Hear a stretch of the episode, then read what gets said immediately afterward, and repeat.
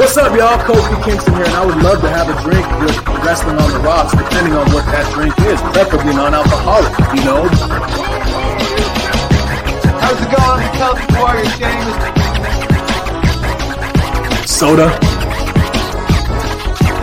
I would love to have a drink with Wrestling on the Rocks. Maple syrup.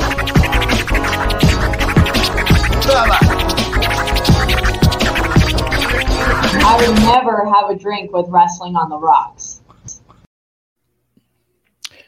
Welcome to the Dive Bar of the IWC. Welcome to Wrestling on the Rocks, episode one. Hold on. We're doing this is episode one, Wrestling on the Rocks. I'm at Ref Marsh. We're at WTR the show. With me today, we got Bishop. How's it going, Bishop? What's up, dude? At TWTakes Podcast on Twitter, TWTakesPodcast.com.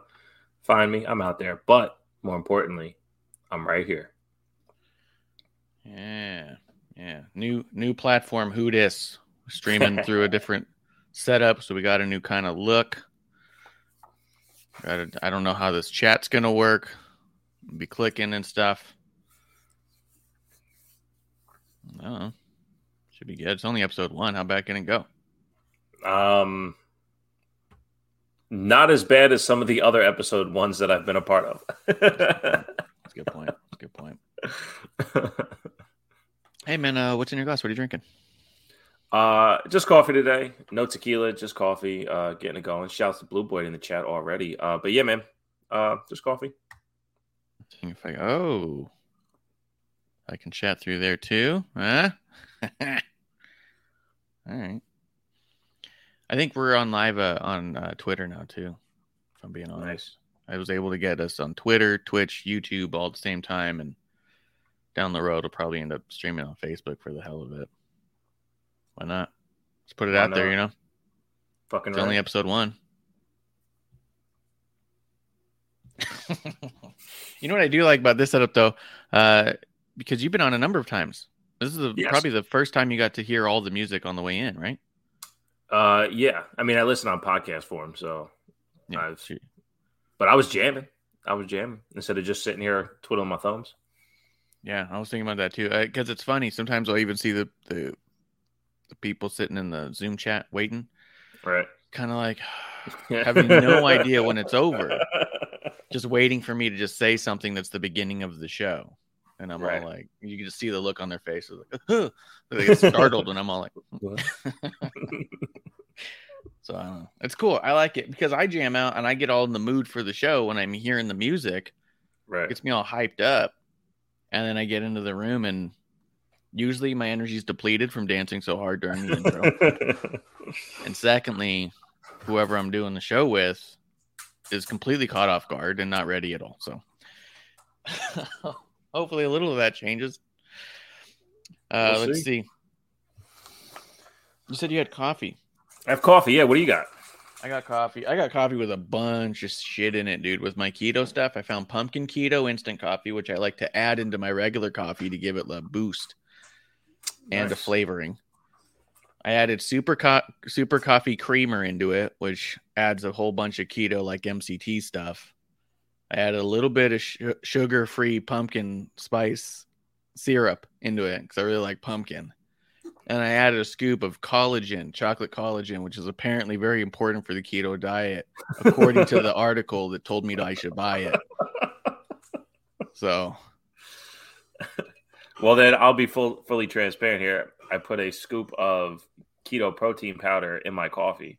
Oh, Um, yeah. It's a peanut butter protein powder from Quest. I put that in my coffee. So how about that? We're both fucking around on some shit today with no tequila though.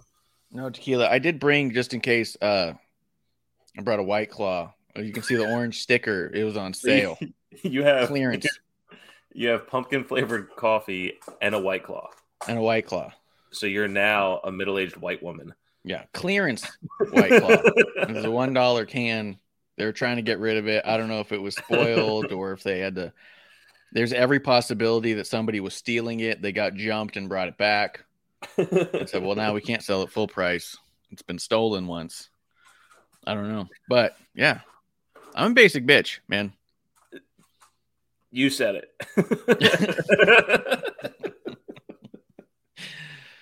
Yeah. Discount White Claw. It's amazing. Discount White Claw, pumpkin on pumpkin on pumpkin in my coffee. You know what I mean? What uh what flavor White Claw is it? This one's black cherry. It was the first one in the door. I think I got black cherry and mango. I think I prefer the mango. It sounds So, about right. Yeah. That would be on brand. That's the one. The mango's the where it's at. Yeah. Oh man. That's But it's good. I'm a basic bitch. Uh, I don't know if you've been checking it out. We'll talk about it up top here a little bit. Uh, Paving the Way podcast, Five Minute Mondays with with Medusa. This month we get into a lot of Thanksgiving stuff, and she finds out I'm a basic bitch and calls me such over and over again. So you're gonna like that bit, I think. Nice. Yeah. Nice. I'll be tuning in. Mhm. Is that are is um is that on audio form as well? audio uh, i'm pushing the video a lot to be honest the youtube we're getting we're real close to monetizing we just need, need more people to watch it so i'm trying to drive more Okay. traffic there Gotcha. um, and the good news with that is keep your eye out on her youtube i think i've convinced her to talk wrestling and i think i've convinced her to do it in a very specific youtube exclusive way so Nice. we'll see. She's been avoiding the topic for anybody who's been paying attention because she doesn't want to be seen that way as strictly just a wrestling personality. She there's so much more to her and about her, and she wants to be who she is and not be reined in by one particular sect of her career. It may have been the longest part of her career in her life, but there's so much more to her. So she's been so she really kind of like outlined in November that we are going to be really staying away from wrestling. She brought out a gong, so anytime I tried to bring it up, she's gonging me. Um, but On I episode one, she gonged herself because she brought up wrestling before you did. Good call. So that's how aware she is of it and and where she's at with it. But at the same time, um, I think we've figured out a way where we can uh, grow both audiences equally. She's created this whole community on Twitch, twitch.tv slash Medusa Rocks. Um, and they know that wrestling's just a part of her and not everything about her. So she's built a whole community about the rest of her life, her monster trucks, the horror film stuff. She's really into holidays and loves talking about all the holiday stuff. Um, but I mean, there's she talks about journaling, yoga, all this stuff, right? But I think we found a way that we can grow both audiences. So I would say stay tuned to it. Find it on YouTube, youtube.com slash queen of carnage. Give it the old subscribe so you can be aware as those things are coming out. Uh, you can be on board for whatever you want. Fantastic. Oh man. Uh, also, uh, just a quick shout out to Pro Wrestling Spotlight with John Arezzi. I've been doing that with him for a few weeks now, a couple months probably. Actually, now I think about it, but it's been really fun. It's been really cool. Uh, I pop in in the beginning, pop in at the end. If they have any kind of, uh, it's John Arezzi and Bob Smith. If you don't know Bob Smith, he worked with uh, Pro Wrestling Illustrated for a very long time. Uh, the creator of the 500 list. Um, if you've ever heard of the PWI 500 list, I don't know if you've ever seen anybody ever mention it online ever for any particular reason. Every Uh, once he- in a while. Every once in a while. uh, but he created it. And the first several years, it was actually just him. It was just him putting together a list. He had a criteria he kept to. And um, so he was really involved in the wrestling industry and journalism before that, sports journalism. Uh, so it's really fascinating to talk to him, especially from the, the degree that his career really launched when he was doing a piece on Mike Tyson. And because of his stuff he was doing in the legitimate sports world with a journalism degree, that's why PWI wanted him over. Like it used to be, and at that time when he came on, only actual journalists, and I mean that with all due respect to the fake journalists, if you didn't have a journalism degree and you didn't have already a sports background and you weren't already published, you weren't getting into wrestling news. You just weren't. That was part of their criteria to bring someone in. And I think that part of it was probably to protect kayfabe, right? If you want to present wrestling as legitimate, knowing it's a work, how do you not present it as a work? You find someone who's already presented it, presented legitimate sports, and say, "We'll just do that now with this," right? Yeah, yeah, yeah.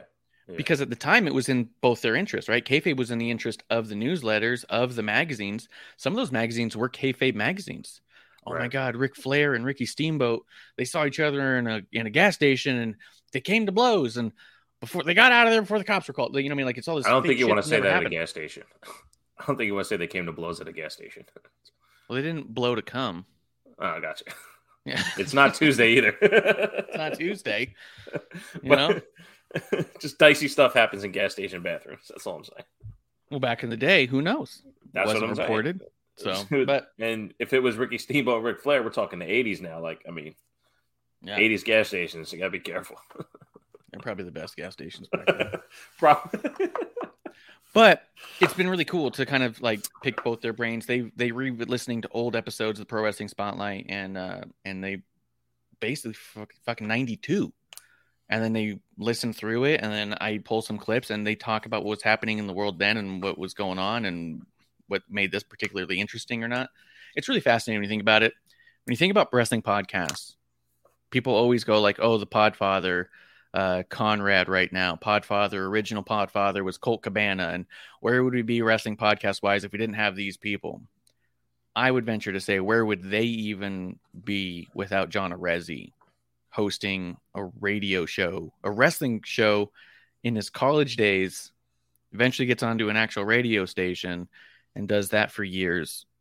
I mean, Dave Meltzer got a lot of his stuff out through Arezzi. He was doing his newsletter for sure but he was constantly on Arezzi show too, which gave Meltzer a voice now too, and I don't know, Yay. it's pretty cool. It's cool to think about the influences, you know what? And also John Arezzi, he's the one who got Vince Russo into wrestling. Vince Russo was a videotape guy, a video store owner. John Arezzi was being sponsored by him and brings him in. They start working together. right, a but lot you're, you're listing all these things. What did Arezzi do good for wrestling? I didn't say he did anything good. He made influences. Influences. You know? No, he's he's awesome. That that show I I enjoy that show as well, and his uh his recall is phenomenal. So, um, good stories. It's been awesome, dude. eh, One of my favorite things was when I when they I was listening to one of his old tapes, and they were talking about a tag team called the Undertakers Yeah, from 1989, and I was all like, "Well, I have to look this up." And of course, after an hour and a half of googling the Undertakers tag team '89, please not actual Undertaker. No, it's not the Brothers of Destruction. I was like, "Well, fuck it, I'm never gonna find this." And so I asked them, and they were immediately both of them were like, "Oh yeah," and they knew all about him. Arezzi knew how much they sold the rights to the Undertaker's name to WWE for. Like it was fucking dope, dude. I was like, "Here we go." yeah, There's certain things you're not going to be able to Google because other things have become larger, right? Uh, so I just want to throw that out there. Support those shows. You support me, and it's awesome. It's been a lot of fun. So is there another way they can support you? You could always go to wrestlingontherocks.com slash shop or wrestlingontherocks.com has a donate button now. You can just straight up give me money and I don't have to give you nothing.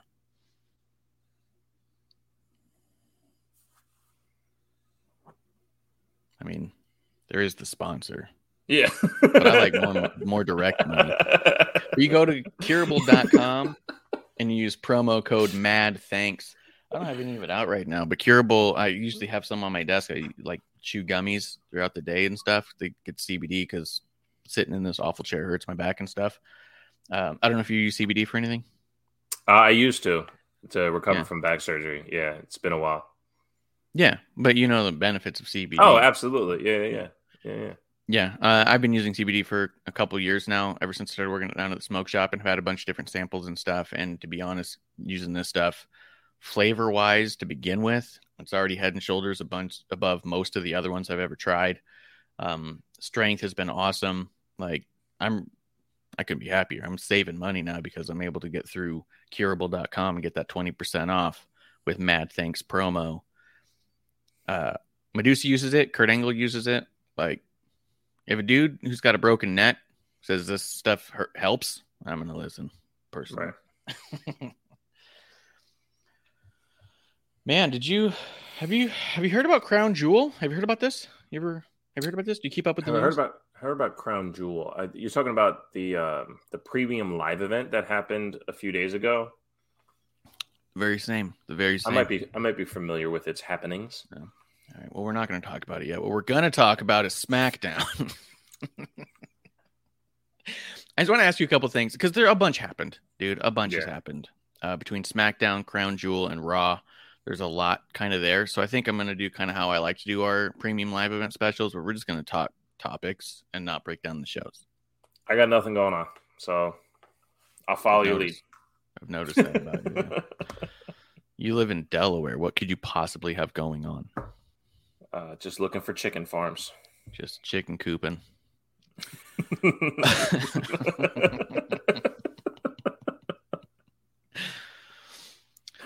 oh shit. Uh, let's anyway, talk a couple things. Let's talk a couple things. The no disqualification match between Liv Morgan and Sonya Deville. Mhm. What do you think about this? They've been working together a bunch. Sonya, historically, we've we've seen like waves of her seemingly getting much better and then almost regressing as far as her smoothness in ring.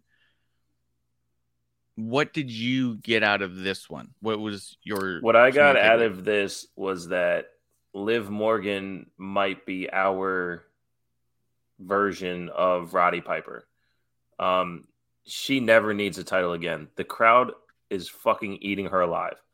They love her so fucking much right now. She has been teetering on breaking into some Alexa Lilly type shit, and the crowd cannot stop cheering for her Yes. she's going in and out of whatever this phase of she is. We have no clue what her character is, by the way. Nobody knows what this character of Liv is. It's undefined. Yeah. And people fucking love her. Yeah. That's I could not stop paying attention to the crowd loving everything Liv did. Uh, the match was cool, but like I was really distracted by the crowd response and how much they Yeah. love her. What are you doing to my camera, man? What mean, was that? I don't know. My. It was flickering. Maybe it was just on my side. That was weird. Yeah, I don't think I saw it on my side.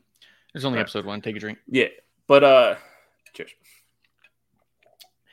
I agree. I think that so, and this also leans into a whole other conversation I wanted to have with you at a different point, but you already said it, so let's fucking do it. Liv Morgan does not need a title, was what you said, Mhm. because she's like a Roddy Piper.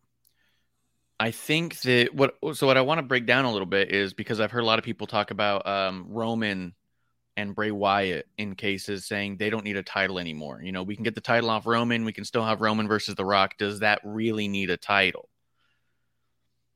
I am under the the I'm in the camp that the title may not be needed, but it definitely elevates, right? Like Roman and Brock. A lot of people said, "Does this need the title? Do we need two titles on this?" Do you do you mean like is somebody going to tune in or tune out based on if there's a title or not? Probably not. But does it make it more important? Absolutely. Because if you have the two biggest draws, the biggest um characters, personalities, just the largest scale thing you can have, how do you give it a larger scale? Give it higher stakes than just personal beef, right? Even if Roman and Rock doesn't have a title, yes, everyone's going to want to watch it. And no, nobody's going to say, well, if it's not for the title, I'm not going to bother. You're going to watch it. But if it's for the title, it's, well, not only is it family, but also for the championship. Like that's more important now, right? And it also adds an element to the story that complicates it, right? If it's Roman versus The Rock and there's no title, well, does anyone losing really matter? Probably Roman could take that loss and maybe get his win back later. That way we can move some story. But if there's a title on the line, well, then it's all like, well, can they really put it on The Rock right now? You know what I mean? Like, oh, is The Rock going to be too busy? Does it Yeah. complicates the concept of the story there, which makes it harder to guess what's going to happen. So, well, just for that point of it, uh, because I'm not sure if you want to go into other aspects, like you were saying, with title or no title, character wise. We'll tie it back. Ro- Roman's Roman's tribal chief character has everything to do with the titles. That was Yes. the reason for it. So the title is necessary to the tribal chief, and the people who Mhm. think that that title needs no longer needs to be on him fail to encapsulate the entire story of what the character is, and most likely weren't on for the beginning of the story either. But that's what he said. I need this title to feed my family. I am the tribal chief. Like that's Yeah. top dog of the company. Yes, we get it as people in the know of how this shit works. It's a story, whatever. But the character itself, it's contingent upon the, the title. If he loses that title, he can no longer provide for the family. He can no longer claim tribal chief. Yes, and he's constantly saying that he carries the WWE on his back and he is the WWE and he he bears Right. the weight of WWE on his shoulders. This is the physical encapsulation of that, having both Right. world championships thrown over his back, laid across his shoulders. This is the physical personification of bearing the weight of the company. Just these massive logos on him, right? as Mm-hmm. much as we want to we constantly talk about how we'd like a redesign there is something about that visualization of like look at the the heavy strap of these logos bearing him down after this fight right so i agree with you where it's all like yeah the, the character's kind of tied in i don't think roman and rock is lesser than without the titles but it's definitely more than with the titles right to tie that back to what we were talking about roddy piper Roddy Piper never needed the, the championship, right? Because the Hogan character was tied into the title. The Hogan character needed to be champion. He was always fighting at that championship uh, gold to represent uh, a, a form of success for kids to look up to, right? With that, Liv Morgan may never need the title again. I completely agree. And that was to to tie it back into the idea of like as much as because I'll probably say it somewhere else too. Roman and Rock definitely could use the title. Brock and Roman definitely could use the title. People were trying to tell me at the time for that Mania, why is it both titles? This is bullshit. Get the titles out of there. They don't need the titles. Well, look where we're at now a year later. That those titles have been very important to that story on both sides. So, but I agree that Liv is so beloved. She's such a good underdog. She's doing such great character work. People are going to be behind her and support her and buy her merch and yell for her, and they're going to show up because she's on the card. You know, Yep. Yep. And that, And and that that was just such a massive takeaway from watching the match. And look, it was a tape SmackDown, right? So is there a chance that they bolstered the volume a little bit? Sure. But when you look at the crowd themselves, they're on their feet. They're cheering like crazy. You know, unless they edited footage somehow when they pan away, but I doubt it. That they that was yeah. So and and the Piper thing, I, I wasn't even saying it as a challenger aspect. Like I'm saying like just to to witness. Exactly. Oh, we get to see Liv. Cool. All right, Liv. What is she doing? Okay, great. Now, exactly. now I said this before when she was champion, kind of like the Bianca aspect. Bianca's been facing former champions. She hasn't been elevating the next contender. Does Liv have the ability to do a Roddy Piper, Jake Roberts to elevate the next challenger for the title? Maybe not. But can it be just an adjacent story that we like watch we like watching on TV? Well, shit, if we have two women's titles, women's tag team, uh, that's three stories that she's not a part of. Now she's the fourth story on TV, and we're all invested because it's Liv. Great, let's do it. Yeah, Hundred percent. And she might be the one. She might be the one, the way kind of Natty was, right? Like, but Natty was getting the next person over where we always saw Natty on TV, but it wasn't the story of what they're doing, right? It was Yeah. this this person is going to try to climb the ladder. Let's go through Natty. Where now a story on TV can be with Liv. I think that'd be awesome. Yeah, I agree. Uh, also, I think in this match, just in general, this is probably their best match together. Sonya Yeah. and Liv. Their chemistry was really on point here. I really liked the character development that we're even seeing with Liv because it kept being like Liv's more extreme now. That moment where they shot it, where where she's trying to knock Sonya through the table and then realizes Sonya's not going to let go, and then she just kind of like shrugs and says, "Okay," and they both go back into the table, and then she just kind of starts laughing and she's like in pain. Uh, I thought that was fantastic. It was an amazing moment of wow, Liv's. I mean, even Wade Barrett said it was a kamikaze style of wrestling. You know, like yeah, she's that level of crazy. She doesn't care if she's going to get hurt as long as you get hurt more. You know what I mean?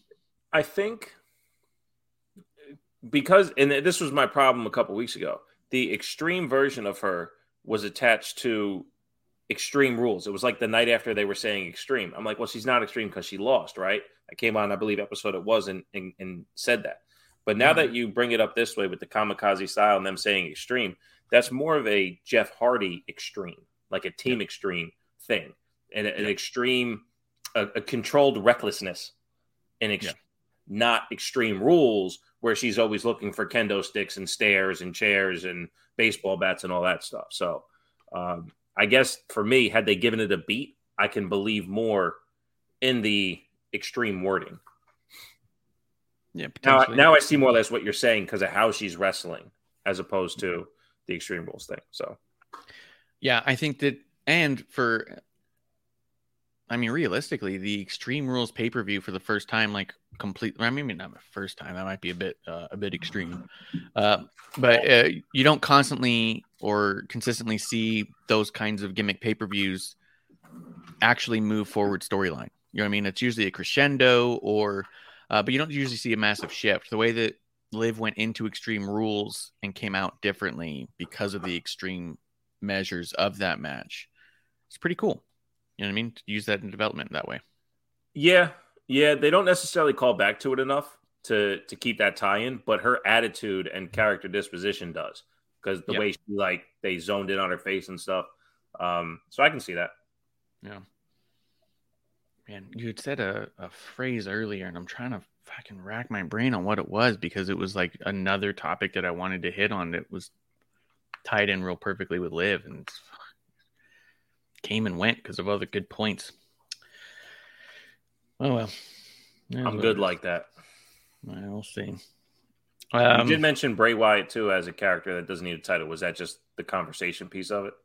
So that's another one where I do. Do you think that a lot of people say keep Bray as far away from the title forever? Right. I mean, even Undertaker wasn't kept away from the title forever, Right. right? And I think the that for me, the argument is constantly when people say they don't need the title. I think what they're trying to say is that person's already important without it. right. But I think what they're for what they're neglecting is that the title's meant to mean something. And if you are constantly trying to build rosters with people who don't need the title, then what's the need of the title? To me, the Right. title has to make stuff more important. So to say never anywhere near the title makes me sound like you're capping them at their importance for sure. right. You know what I mean? Right. I mean, but there is an awkward thing where, let's say Seth beats Roman for both titles, right? Yeah. Does Seth feel more important than he does today? You, you know what I mean? Does, does Seth feel more important? No. Does the story mean more? Yes. Correct. But coming out of that, is Seth going to feel like any bigger of a star or you know what I mean? So like I I get that side of it where it's like this person doesn't necessarily need the title, you can keep them away from the title. But again to your point, those titles have to mean something and lift someone to the next level like a Bobby Lashley who is now an untouchable star. That doesn't happen without him winning that title, even if he lost it as quick as he did. Right, but at a certain point, you start devaluing the titles. Right, if you if Yeah. your whole goal is to get people to the title, so they're elevated to a point where they no longer need the title, then now you're using it as a transition transition to make people bigger than the title. Right? Right. A character Then- transition as opposed to a transitional champion. Yeah. Yeah. And at that point, do you have an entire roster of people more important than the title? And is that ever good? Like that's supposed to be the crescendo, right? Like people are supposed to be that's supposed to be their goals in this is to be champion. And if you constantly say, "Oh no, I made myself bigger than the championship," well, what the fuck does that title mean? Why should why is it your dream to hold it? Why is a guy like uh, Ricochet saying that one day he wants to hold that? Why is Kevin Owens saying he can't wait for the day that Sami Zayn gets to hold the Universal title? Like, right. what does it fucking matter if all these other people are now bigger than the title? You know Right. I mean? It's like, oh, so at that point, the world and universal title become almost mid card territory. And then Right. the mid card titles become like introductory territory. It's like you're a jobber till you get the I- IC, and then you're the IC champion until you become the world champion, and then you go to the main event after that. It's like, no, it's meant to be the top. Like, right. you win Right. the Royal Rumble to have a title match, not to have a match against Bray Wyatt Right. with Right. no title. You know what I mean? Like, right. why does the Rumble mean anything if the title doesn't for over half of the roster? Right. Right. That makes sense. Yep. But at the same time, these people can be draws without it, like a Liv. Like I do think that Liv winning the title definitely elevated her to a certain point, but her character development has been such that we're invested enough to care, regardless of if there's a title. But if she's ever in a title match, we will care more about that match. And when she wins, though, are people going to give a fuck afterwards? And that's kind of my problem and where I'm at with with Liv in this instance. If you, if they love her this much, then why put the title on her at all? Just keep this character or this wrestler. Because here's the thing, For I'm now. pretty sure for now. Yes, I'm pretty sure too. Like in a month, she can flip it and start getting booed. Mhm. The way the way people are attached to her, she can do the thing that goes, "Are you fucking kidding me?" And even without promoing, just keep doing the action and Yes. and get booed. Uh, and they, she has the crowd in the palm of her hand. Yeah. And speaking of the crowd, I remember the other thing you said. You said you thought it's possible that they were piping in noise, which I'm not going to say is not possible. But what I'm Only going to say, it was recorded. sure. But a lot of people make that argument all the time. Well, WWE always pipes in crowd noise. Oh, it's constant. Oh, you can tell it's not real crowd noise. Oh, you can tell, you can tell, you can tell. But then you have this Raw, which we'll get into the stuff around it later. But this Raw where the crowd was largely dead most of the show. And a lot of people were complaining, why is this crowd so bad? This crowd's terrible. Never come back here. Listen to the crowd. They're not saying anything. I don't think you can have it both ways. Right. You know what I mean? You can't say Right. that the WWE is well known and heavily established for piping in crowd noise for decades Right. and then have an episode Right. of Raw where there's no crowd noise and then say that's the crowd's fault. You either say that hey, that's the WWE's fault for for fucking up their production and not piping in the crowd noise like they're like they would normally would. Would they fire the sound piper? right. You know what I mean? True. Or you say this was a bad crowd and the other crowds have all been good. It's either you have hot crowds or cold crowds, or you have a legitimate person sa- piping in sound failing at his job. I don't think you get to have both. I'll give you that. I'll give you that. And I think I think uh Stone Cold said it best. Uh it's the arenas and their acoustics. Um I think it's a major factor that yeah, people want absolutely. to ignore. I've actually I've been to that one. Um that Raw was at. I went for SmackDown 900 cuz Undertaker was going to be there. And it is like the seats the seats go away Yeah. not like necessarily up. They they end up going away. Um so I can see how it would be dead. Yeah. Um, you know, and then people thought that they would, they piped in an Extreme Rules for Bray. No way. that shit was crazy. So Right. it's I'm sure it's the building. It has a lot to do with the building, I think. And I do believe that there are mics that they can sweeten, and I believe that their sweetening Yeah. level is the same in every, and uh, it's the same mostly across the board. I think they know Right. that there's certain Yeah. there's certain venues where it's all like, look, the the sound just goes up and out. Um, Yeah. there's the one I forget which one it was, but Stone Cold had mentioned it. There was one that had like a wood ceiling. Rosemont was- Horizon. Yeah. Yeah, The one and he Chicago, said the yeah. the crowd goes or the crowd noise goes right up and away and he goes so i'm doing this stuff and i hear nothing and he goes but i look out and i'm just seeing motion and it's like what the fuck so Yeah.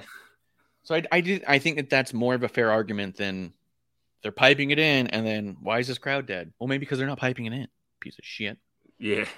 Yeah. Like I said, just it it honestly honestly what it felt like watching SmackDown is that it was a polished production. Like Yeah. the way everything flowed. So like, you know, like WrestleMania 19 when they did the um the Hollywood version of it. So Yeah. there's like an artsy way to it. That's kind of kind of how this SmackDown looked. But we I think we talked about that on episode one, how I thought one of the biggest changes in Raw, or I'm sorry, in WWE since Vince left was the production value and SmackDown was a big example. Even in this, the, the next segment after the match was when um Sheamus or not Sheamus, uh, Gunther and Rey Mysterio arrive, and they give Mhm. them the you know like the boxers just arrived, the UFC fighters just got to the building, and they do the tale of the tape as they're walking, you know, and you get the commentators saying each thing, you know, on the guys. That production value being there, um, you know, could just be how they're doing it. it was sick it was sick Yeah. Well we hit a bunch of topics i wanted to hit at different times but we did it all up at the top so people can probably tune out now i guess uh We can also revisit them. That's fine. We'll get back to it. Uh, so let's wrap up some of the stuff from SmackDown, but uh, but I do want to ask about a few, like I said, things. L.A. Knight, L. Yeah. Knight, yeah. What do you think about what he's got going on here? He had that match with Ricochet. Comes out talking trash. He comes out talking trash while the music's still playing. Doesn't care. He's got that stride. There are bits about L.A. Knight, and I said this in when he was in NWA.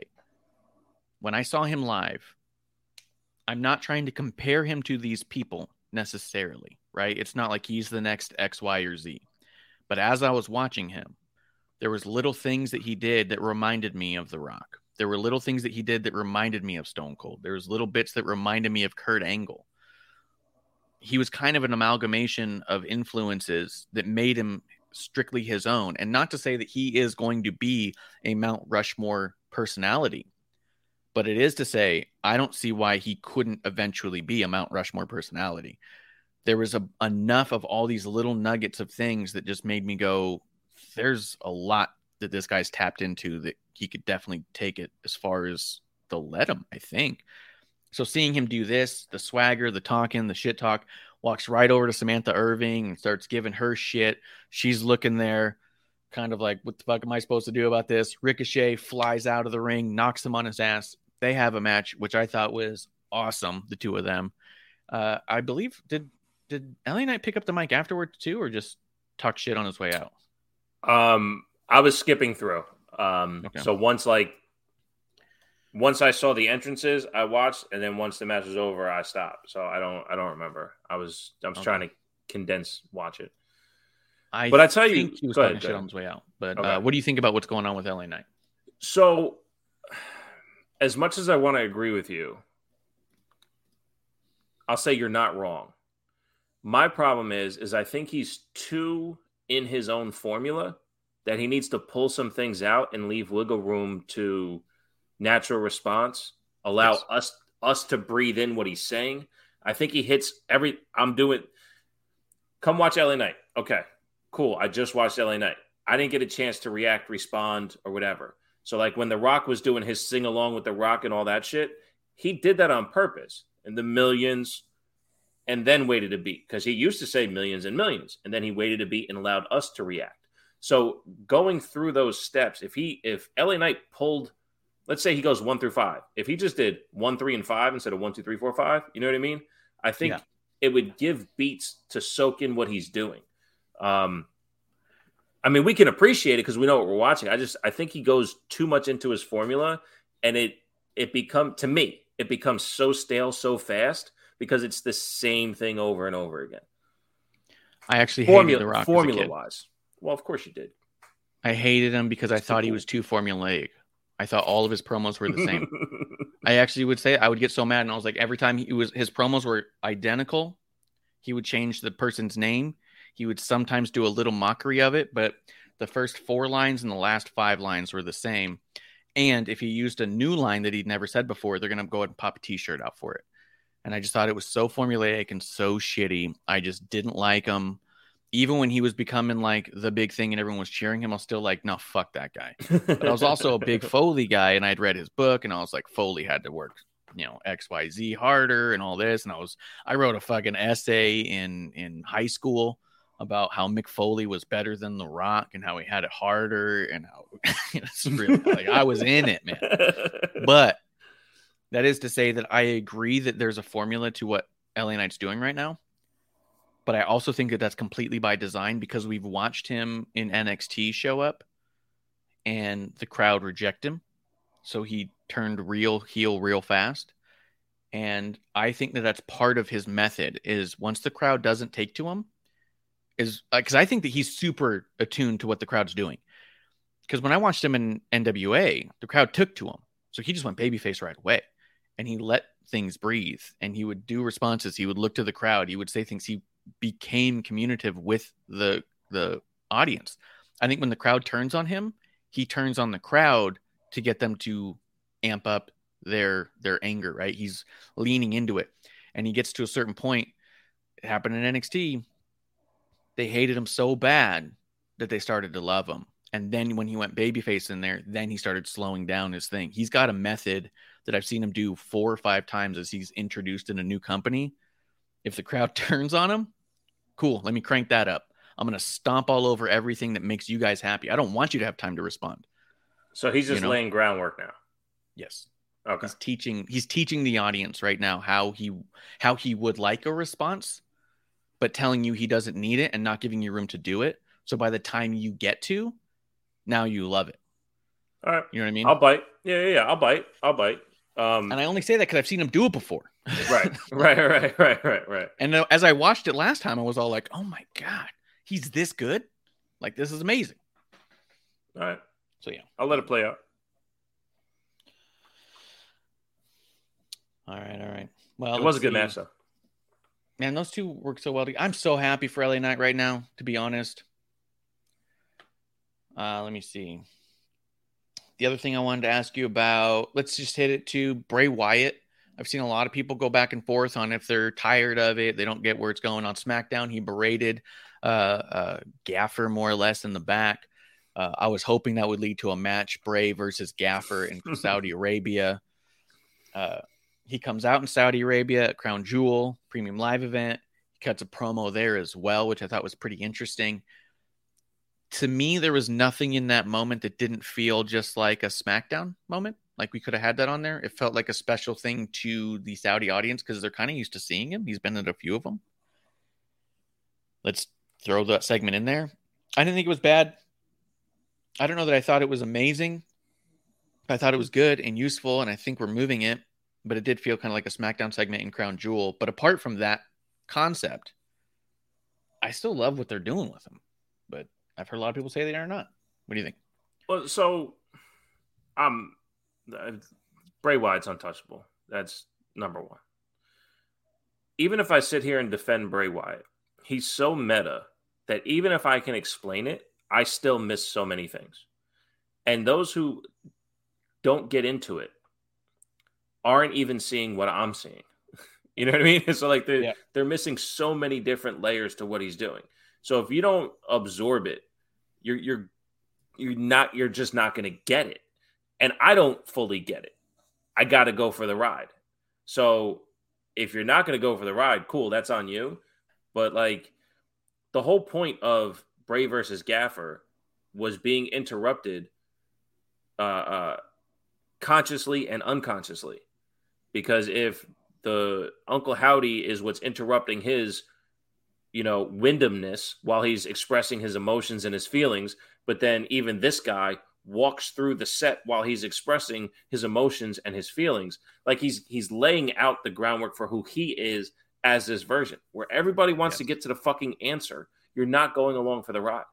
Like I told you on episode one, I'm not going to listen to other people's podcasts as they speculate and they want to guess and give the answers before they go for the ride. It just doesn't make sense. You, he's again on face value. Bray Wyatt is doing things that is so layered underneath it.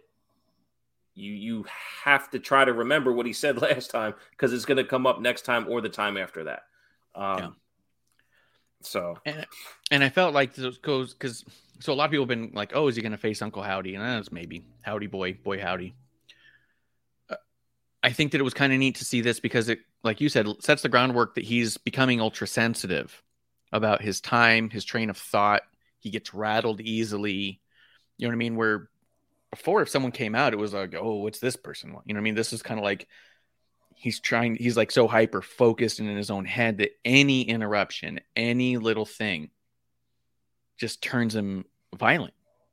Realistically, he begged the guy to leave. Please leave. Get away from me. And it was like this pleading of if because if you don't, I can't stop myself. even after You know he I be- even after the apology because he Yes. needed an apology for being interrupted and then Yes. even couldn't accept the apology enough to not have the guy dismissed yeah Yeah. And I need I need you to go because if you don't, like I mean, he didn't say it Yeah. every way, but he said it with his body. Please get away from me. that's the other thing. I need you I'm, to. I'm telling you the way they're shooting bray the lights the camera even just bray I, I wrote in my notes he's glowing there's something about Yes. bray who is completely in himself in this character that he is fully immersed. And Yeah. that type of glow has me so drawn to whatever this energy is. And i was already a fan but i'm not even like i told you on episode one i don't i don't fucking care if he wrestles. But the, the shit he's doing is so incredible. What is a match going to do to enhance this? Yeah. like it's it's it's it's insanity how how creatively captivating he is and it's got nothing to do with ropes like it's it's crazy Yeah. Yes. Yeah, I mean, I because I, I I understand and get and appreciate the sentiment of I don't care if he ever wrestles because you're not the only person I've heard say that. Um, you're not special. So I'm, I'm- No, that's uh, fine. I get it, and you- I love him in the ring. I think he's phenomenal in the ring. Just like what what they're building has something to do so much better. Right. So I can appreciate the concept of people saying like I don't need him to wrestle because I agree that I'm invested whether or not he gets into a match theoretically. I agree with the sentiment of he doesn't need a title and it's because he's so important as a character that thinking that a title alone will elevate his status is kind of silly. But elevated stakes do mean something. I always thought that the Fiend should have held onto the title and used it as bait. You know what I mean? Not that it was Yeah. important to him necessarily because revenge was more important to him, but his understanding of how important the title is and his strength being such that he can just take it, that he would grab the title, hold on to it, and be and dangle it in front of people like a Seth Rollins, like a Roman. Look, I needed because you won't fight me otherwise. I Right. needed this to get you here, right? Uh, and I still think that that kind of thing can still be functional with him. Um, but I do think that ultimately he's got to get to a match because it's got to play out in a way where we see what he's doing that's different. Because he's also wrestled different in every iteration that he's had. Um, Yeah, yeah. Oh, And I do think that- though, title wouldn't hurt Right. him. No, no, no. I and, and I don't disagree with that either. I think the the more or less don't care if he wrestles is not fantasy booking an opponent Yes. because what, what let's do it right. Like who's he going to face and why? Well, that's Yeah. that's so undetermined that go along for the fucking ride and and take what he's giving you. Because if you don't understand it now, you will, and if you don't, you'll end up seeing him wrestle. You know that kind of thing. So, more or less from that standpoint, it's like it, uh, an opponent for him is so far fetched. You know, just Yes. fucking go for the ride. It's so Oh, yeah. good too, man. It's fucking God. It's good. It's awesome. That's why I think he should be fighting gaffers and security guards. Lay Makes it out. sense. You're right. Uh, only two more things I'm going to hit in SmackDown and we'll move it along, I promise. Uh, Shayna Baszler kicks Natty in the nose, blood everywhere. I want to know what you saw here because I think I saw something different than a lot of people saw. Okay. Um, number one, I saw a pretty good match. Yeah, it was Pretty good match. So let's not let's well. not gloss over that. Oh yeah, Um, both of them are awesome. And I think. Ronda in her in Shayna's corner was awesome. Great touch. Yes. Um, so I saw Natty post the my dislocated nose is doing better photo after SmackDown aired, which was on tape delay. Mhm. So let's let's start kind of there, uh, because after the match when Shayna throws the knee, the sound was fucking insane. Yeah. I cringed because I was like, "Oh, that's where it happened." But then I saw Natty doing this. Yeah. And I was wondering how much uh, it took for her to work her nose out of its location to have a dislocated nose as opposed to a broken nose. Um, if this is something that Natty knows how to do. Um, Mhm. so that's what I saw. Um, but I thought it looked awesome. Here's what I saw because I thought it was dope. But this was uh Xia Li meets uh Aliyah again. This was I need to correct. I, I'm having a surgery soon, and let's turn it into a storyline. This is what I saw because from the moment I saw it, she holds her hand, holds her hand. You see her kind of check. I see shit in her hands. They give her this massive towel much the same as they've given to Aliyah before she had her her nose reconstruction. Um, and just in fairness, I don't think it's necessarily a nose job. I think she had a deviated septum or something and was going to have surgery to repair it. That's my personal belief. I don't know. I don't think that it was a cosmetic thing necessarily. I think that there was an issue from having so many broken noses over the years and stuff that you got to fix it from time to time, like what like what Ruby Soho's going through. Although her nose was actually broken in the ring several times by sloppy people. Terrible opponent. in To your this, point I about think that go ahead. Sorry. So I think that what I saw is, hey, let's work this into an angle for Shayna, make her seem more vicious, get that knee up because it looked like it hit to the side to me. She does this, comes away. That blood was so, so red, so red, so and not a dark red. It was a Yeah. bright red, yeah, and blood is a dark red. And Yeah. she was going like this, and like yeah, this. yeah. I was like, she's getting that everywhere. That was in the towel. They put it in the towel. That's what I oh, saw. Oh, And I was like, what a great work. And the producer Yeah. was like, oh my God, look what they did to her nose. I hope she's okay. And then the next day she posts that thing like, oh, see, I told you it was dislocated. Someone even, I want to say it was, I think it was actually Meltzer, if I'm not mistaken, said something along the lines of like, oh, they did this gimmick here where it was obviously fake blood. And then somebody retweeted that with the with Natty's post and being like fake, right? And I was like, those two things can be the same thing. Like, absolutely, They can work that for a reason. and Natty's smart enough, and Shayna's smart enough, Yeah. and Triple H is smart enough, and the rest of us are dumb enough that it's gonna work. you know, yeah, yeah, yeah, that's funny. Blue Yeah, Boyd um, says Natty's getting flowers and everything. I love it, but I think it's great, and I think it looked Oh, awesome. read read two comments later. yeah, we are super dumb. That's what we do. We well, because that's the thing. Like somebody, somebody uh quote tweeted Natty because she said that's when you said deviated septum. I was like, of course. I know I've known people who've had that surgery and Natty's bruising and everything. Like, duh. Because even Natty goes, it's my dislocated nose is back in place. Good thing. Uh, the shape and look of my nose isn't going to change. Septum surgery's all on the inside. It changes nothing. it's like motherfucker. so yes, Yeah. I am dumb. I got worked, uh, and I love it because uh, somebody somebody quote tweeted Natty and was like, "How do you even dislocate a nose?" And Shana Shayna tags it and is like, uh, "When when you have someone who knows how to throw knees properly." I was like, "Son of a bitch, they did it. They did it. Did it. So good. It's fucking great. Yeah. Great Take job, guys. bow. Great job, guys." I loved it.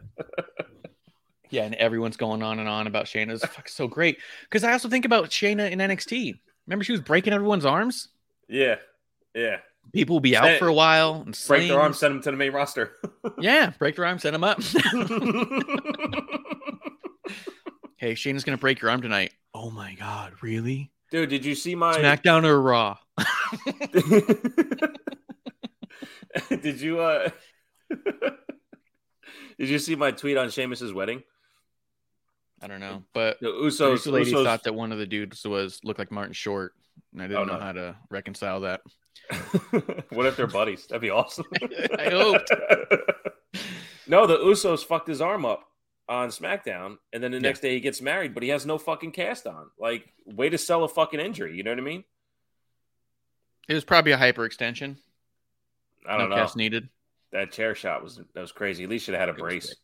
It was Yeah. sick. Had he if he had a brace on at the wedding, I'd have been like, well, definitely respect. I mean, we've been respecting him Oh. all year. He can't fuck up now. I mean, come on. Yeah, come on, man. At least for the picture. Yeah, Yeah, he's got like one of those Owen Hart fake casts. On, Yeah. And then like takes it off for the ceremony, puts it on for a couple of photos. yeah, yeah, posts. yeah. Um, but yes, Shayna, Ronda, Natty, fucking love it. I was so happy with all that, and I was happy with the I.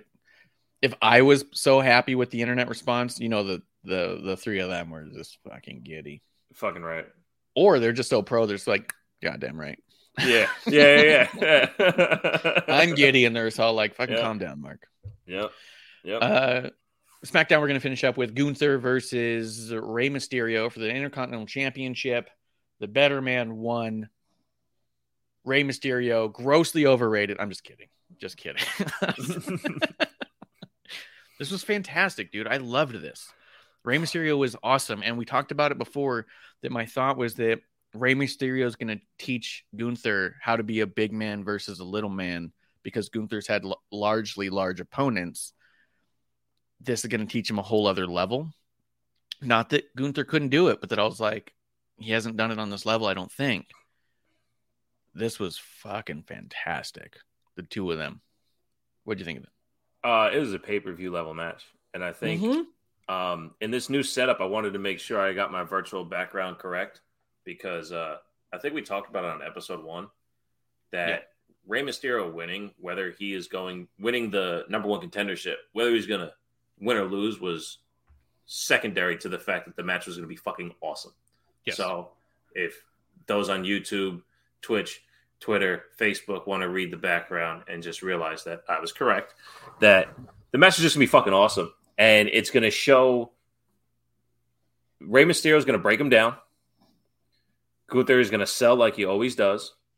And to your point, because you said it on that same episode one, that Gunther will learn how to work with the small guy because Rey knows that Rey knows how to work with big guys. I thought it was fucking incredible. The only thing I didn't like is they kept doing using the Hurricanrana as a transition spot. Um, I thought they did it a, a, a little like one too many times. Um, and then of course the last time they did it, um, Gunther was basically prepared for it. Um, you know, Yeah, which led the to the end of the match. Right. Well, yeah, it was, but it just I, I got tired of it. I got tired of it before the end. Let's, let's put it that way. I was like, okay, here we go again. All right, whatever. Um, but to your point, But that's also been um, a signature Rey move for a very long time. Why wouldn't he go to it? He just not that many times. Just if not it's that working that many times, you keep doing it, dude. Well, I didn't fucking games? like it. Okay, I didn't fucking like it too many You ever times. play? You ever you ever play uh, Mike Tyson's Punch Out? yeah, You wait for the right moment every time. One punch, one move the whole time. one move the whole time. It's all about timing. but no, I thought I thought it was incredible. We knew it was going to be incredible, and absolutely delivered. And honestly, It was actually better than I thought it was going to be, and I thought it was going to be great. I think so too, because Gunther does have an ability to get lost while he's selling, where he's not as fluid as he usually is. And he kept it tight. And I thought him maybe slowing down just a little bit to stay aboard with what Rey Yeah. was doing was phenomenal. Yeah. So, And Rey. And, and how much can we can we say about Rey? Absolutely doing everything necessary to sell for this guy at 40 something years old, pushing 50 to fucking take the pounding at the heights that he had to fall down from and all that shit. It was I, I thought it was great. and like the that throw to the it outside. yeah. Oh my god! Yeah. yeah, Everything. yeah. The throw to the outside. The idea that he was like, well, Rey's going to try and pick up the pace here to try to wear down Gunther because Rey knows that's what you got to do with big guys. They get gassed easy, right? But you're also like, fuck, he's just fucking like 70 years old. I can't even get to my mailbox that fast. right, right. Just amazing. Uh, let's talk some crown jewel. Oh, I wanted you to come on here to talk about your jewels. okay. You want me to put them on the table? I mean, I have a virtual right. background. You can't see them, so. Wouldn't be able to see because they're green. So, uh, the show did start Bobby Lashley versus Brock Lesnar, and I was kind of like, oh shit, Here we go. here we go. It was quite a way to start the show, and I thought this match was fucking awesome. They do not often, even in matches where you think Brock might lose, they do not often make Brock look like he barely won. And they do not often have Brock be dominated for the majority of the match, like he looked like he survived the match. Like it's Brock fucking Lesnar and he won the match, right? Because he is that good and he is that powerful. But at the end of the day, Lashley controlled this match the entire time, looked like an absolute animal, even after the match attacks Brock. And he came out to me on an equal level to Brock as far as just ferociousness and believability. I agree. And I think I was right about this one too. That Yeah. Brock Lesnar, given the opportunity, which is every time, is he's number one, two, or three at making his opponent look great all time. Yeah. All time. He's done it with small guys, big guys, whatever.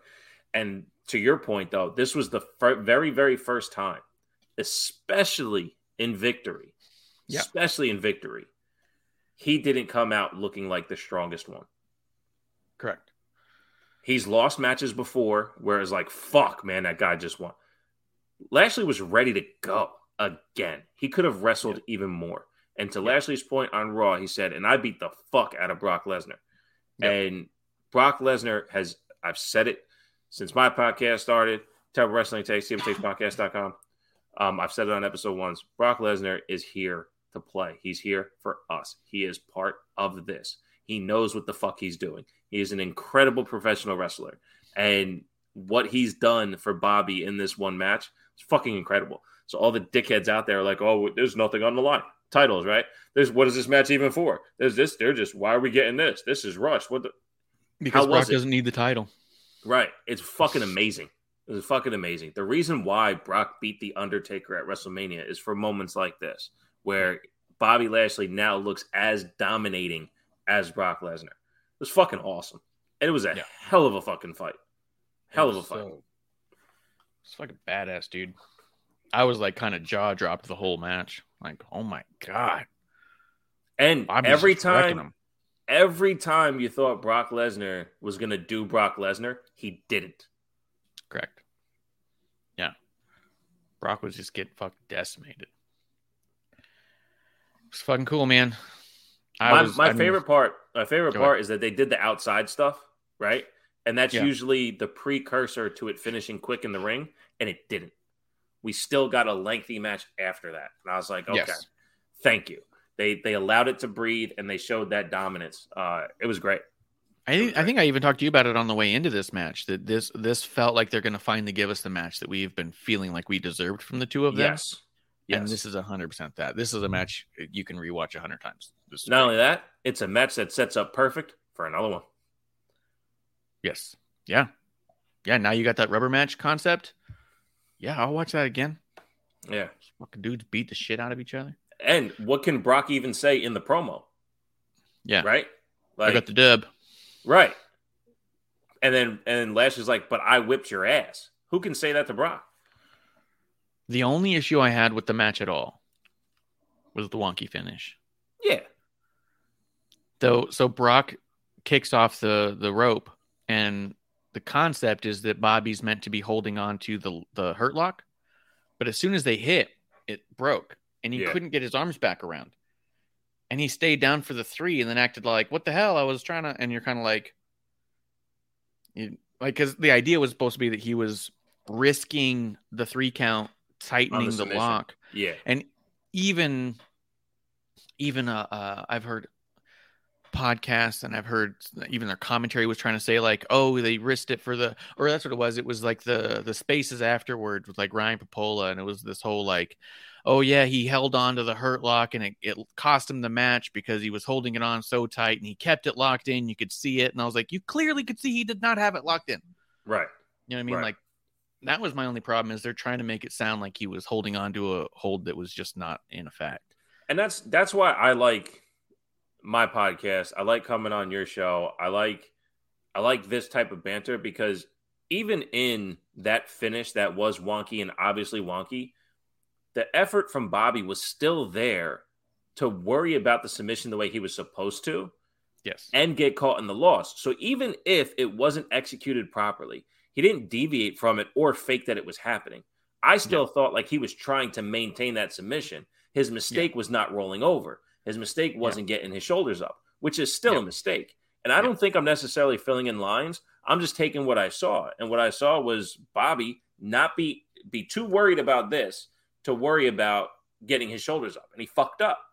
Yeah. Which is perfect for what happened afterwards when he's still beating the shit out of Brock. Yeah. Um, so it, it still plays. It is in how it is delivered to the other audience, though. The way Ryan Yeah. Pappolla says it, that when you say it that way, no, you're fucking lying. But Yeah. when you say it the way I just did, or even you did, it's like, hey, it's a wonky finish, but the end result is there. He was too worried about the submission to get his fucking shoulders up. What an idiot. Yeah. Yeah, 100%. Yeah, he was still trying to get it. He just didn't lock it Which, back in. to be honest, it looked better than when Shayna does it.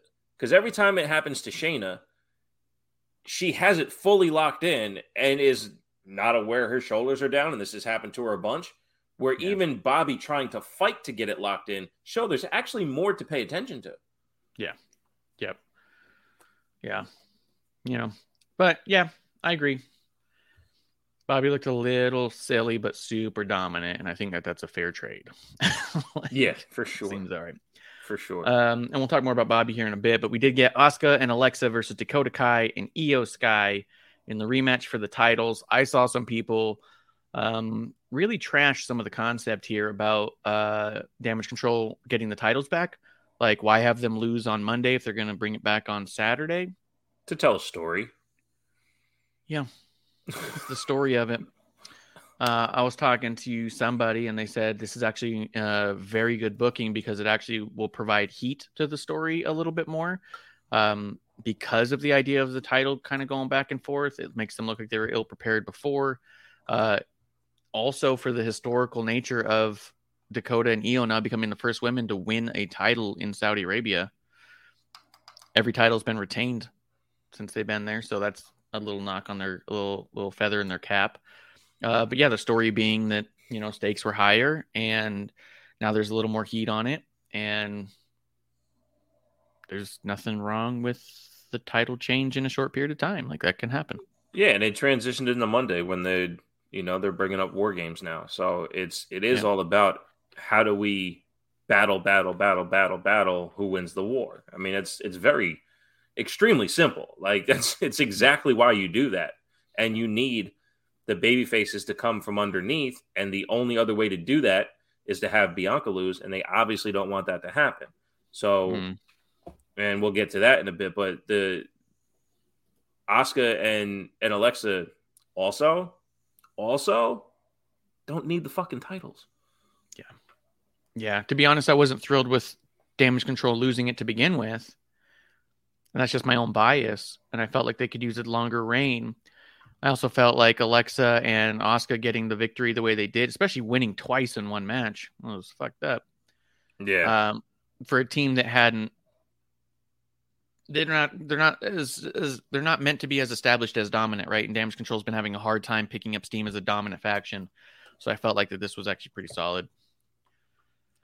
You know, almost Yeah. righting a wrong, but in storyline. You know what I mean? Like not not being like, oh, we messed up on the booking. It's more like, no, no, no. Now there's a chip on their shoulder. They realize it can be taken away if they're not on their game. You know, I like it. Yep. Uh, Cross and McIntyre.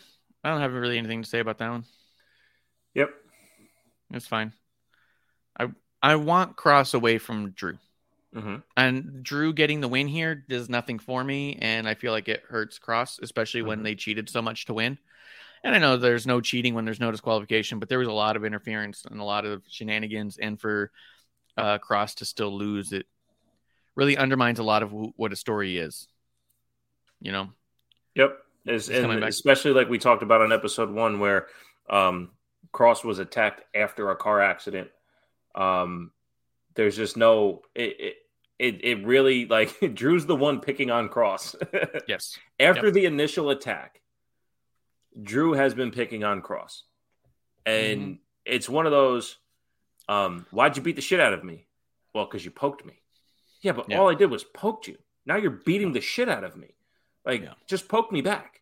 You know what I mean? Like, you don't have to fucking one up and dominate and fucking break my leg. It's just Drew has taken it so far that I don't know what I'm looking at story wise. Um, n- and that's beyond not liking the two of them as wrestlers. If I had a better story, I would, I'd like to watch it more. But I mean, how many other things is Drew going to overcome to be a dull character? I just, yeah. And if if Cross's whole storyline is that he's here to right the wrongs and prove that they were wrong in choosing who they chose to be their chosen ones, you're really not doing a good job of that. You know what I mean? Like you should at least be doing that for a period of time. If you've if you stated that as your uh, memorandum or whatever, then you should at least be accomplishing that for a little while instead of failing immediately. So I don't know. Uh, Judgment Day in the OC.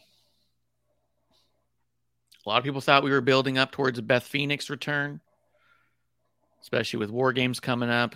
I don't know why people thought it was going to be an intergender match, but I say do it. Uh, and I think there's still that speculation. But a lot of people were thinking we're going to get to Beth Phoenix. This was another one where Ripley comes in and does enough to cost the OC. I liked the match. These guys all work really well together. yeah, absolutely. And the Judgment Day, because I saw somebody saying, "What do like? What do you think about like the like? How is Judgment Day treating Rhea?" Someone asked me. Like, do you think it's actually good for her? I was like, this is amazing for her because she's the centerpiece almost Yes. unintentionally. Yes. everything about her, she's controlling everybody. Yes. The little finger wave to Dom. She should have done like 2 Mhm. But uh Maybe he's just not that comfortable yet. comfortable. So like waving him over, doing the stuff, the whispering. She's kind of controlling this whole thing, and the other personalities around her are still very strong personalities. So I think it's amazing for her. yeah, it's it's the most important she's been on the Yes. On the main roster, and she's been champion before. Yeah, and those championship it- reigns sucked. yeah, and even her adjacent battle with Bianca, right? Yeah. Like we're the two NXT women. Um, even in that, she was just like you know window dressing for the Bianca story. She's so important that did they even say it on commentary that when the reveal or no when um the open challenge Mhm. the when on on Raw when they came out for the open challenge for Seth, they said that Rhea may even challenge Seth because of how uh domineering she's been. Yeah. Yep. That's that's how good this is doing for Rhea. She hasn't even fucking wrestled. And she's this she's so important that commentary presented her as a viable contender for Seth. Freaking Rollins we're talking about here, not Seth Yeah. MacFarlane. A fucking Seth Rollins match with Rhea Ripley sounded like it could actually happen and mean something. That's how good it is for her. So, who's asking that question? Fucking idiot. Let's see. Uh, do you want to just talk about what happened on Raw with them too? Because we might as well. We're already kind of into it. Yeah, I thought uh, we both. Yeah, we both guessed uh, Beth Phoenix because there was, and I think I even said it on episode one. There's no one adjacent in the company that would be like would make sense because Mhm. there's no one with ties. Doesn't really add up. Yeah. Um, but I fucking love Mia Yim, man. She Yeah. So the answer is Mia, but the play devil's advocate does even she make sense? The only way to justify it is to mention the impact connection, but I don't even think that she was in. She may have been in impact the same time the Good Brothers were, uh, contractually. Oh. I I don't know if they've ever been on the same show though, because I didn't That's watch Impact like that. Yeah, Nobody did, man. well, they might I'm not even saying. know. Yeah, Like you might be able to ask the Good Brothers. They might not know if she was Right. there or not. right, right. But that would be the Uh, only thing. So yeah, I agree with you there. I was trying to because I, I love it. I mean, as Yes. a Yes, I think it's a- great. For brutality wise versus Rhea. I mean, Mia Yim's willing to put her body through and anything. Um, you know, she's a hell of an athlete. Um, you know, but yeah, connection wise, um, AJ said it best. She found us. The OC Mhm. didn't find someone. Someone found us. So, you know, Yeah, Yeah. I think she's awesome. I also think that because uh, OC's been doing a bunch of red and black, I think with Mia Yim's bright blue hair, it's going to be a really cool contrast. You know what I mean? what if she comes out with red hair next week? oh man, looking like Ava Raine. Uh, but yeah, I, I I like the addition of Mia. I think it's going to be great. But yeah, as far as like making sense of it, I really couldn't. So I guess the idea that AJ saying she found us is that Mia must storyline wise say that she feels she has unfinished business with Rhea or Rhea left her behind or right. some sort of thing. But when I even think about NXT, I don't remember Rhea and Mia interacting much. Yeah. Yeah. So I don't know where the whole story comes in from there, but you know, we'll see how it goes. Uh, and I'm here for it. I'm on board. Uh, let's see. Uh, Crown Jewel Omos versus Braun Strowman. Braun Strowman let us know this was 47 star match. Right. It's pretty good. Right. right. Like, a lot. There's not a lot of those. That's a lot of stars, dude. So I was like, oh shit, man. I didn't even know. Like, it was better than said- expected. I'll say that much.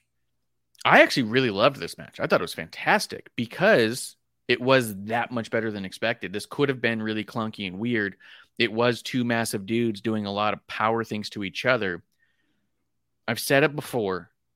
Braun Strowman is purely underrated as an athlete because there's no one to match his pure strength for him to balance off of. So he's always domineering and always has to play down as to not hurt somebody.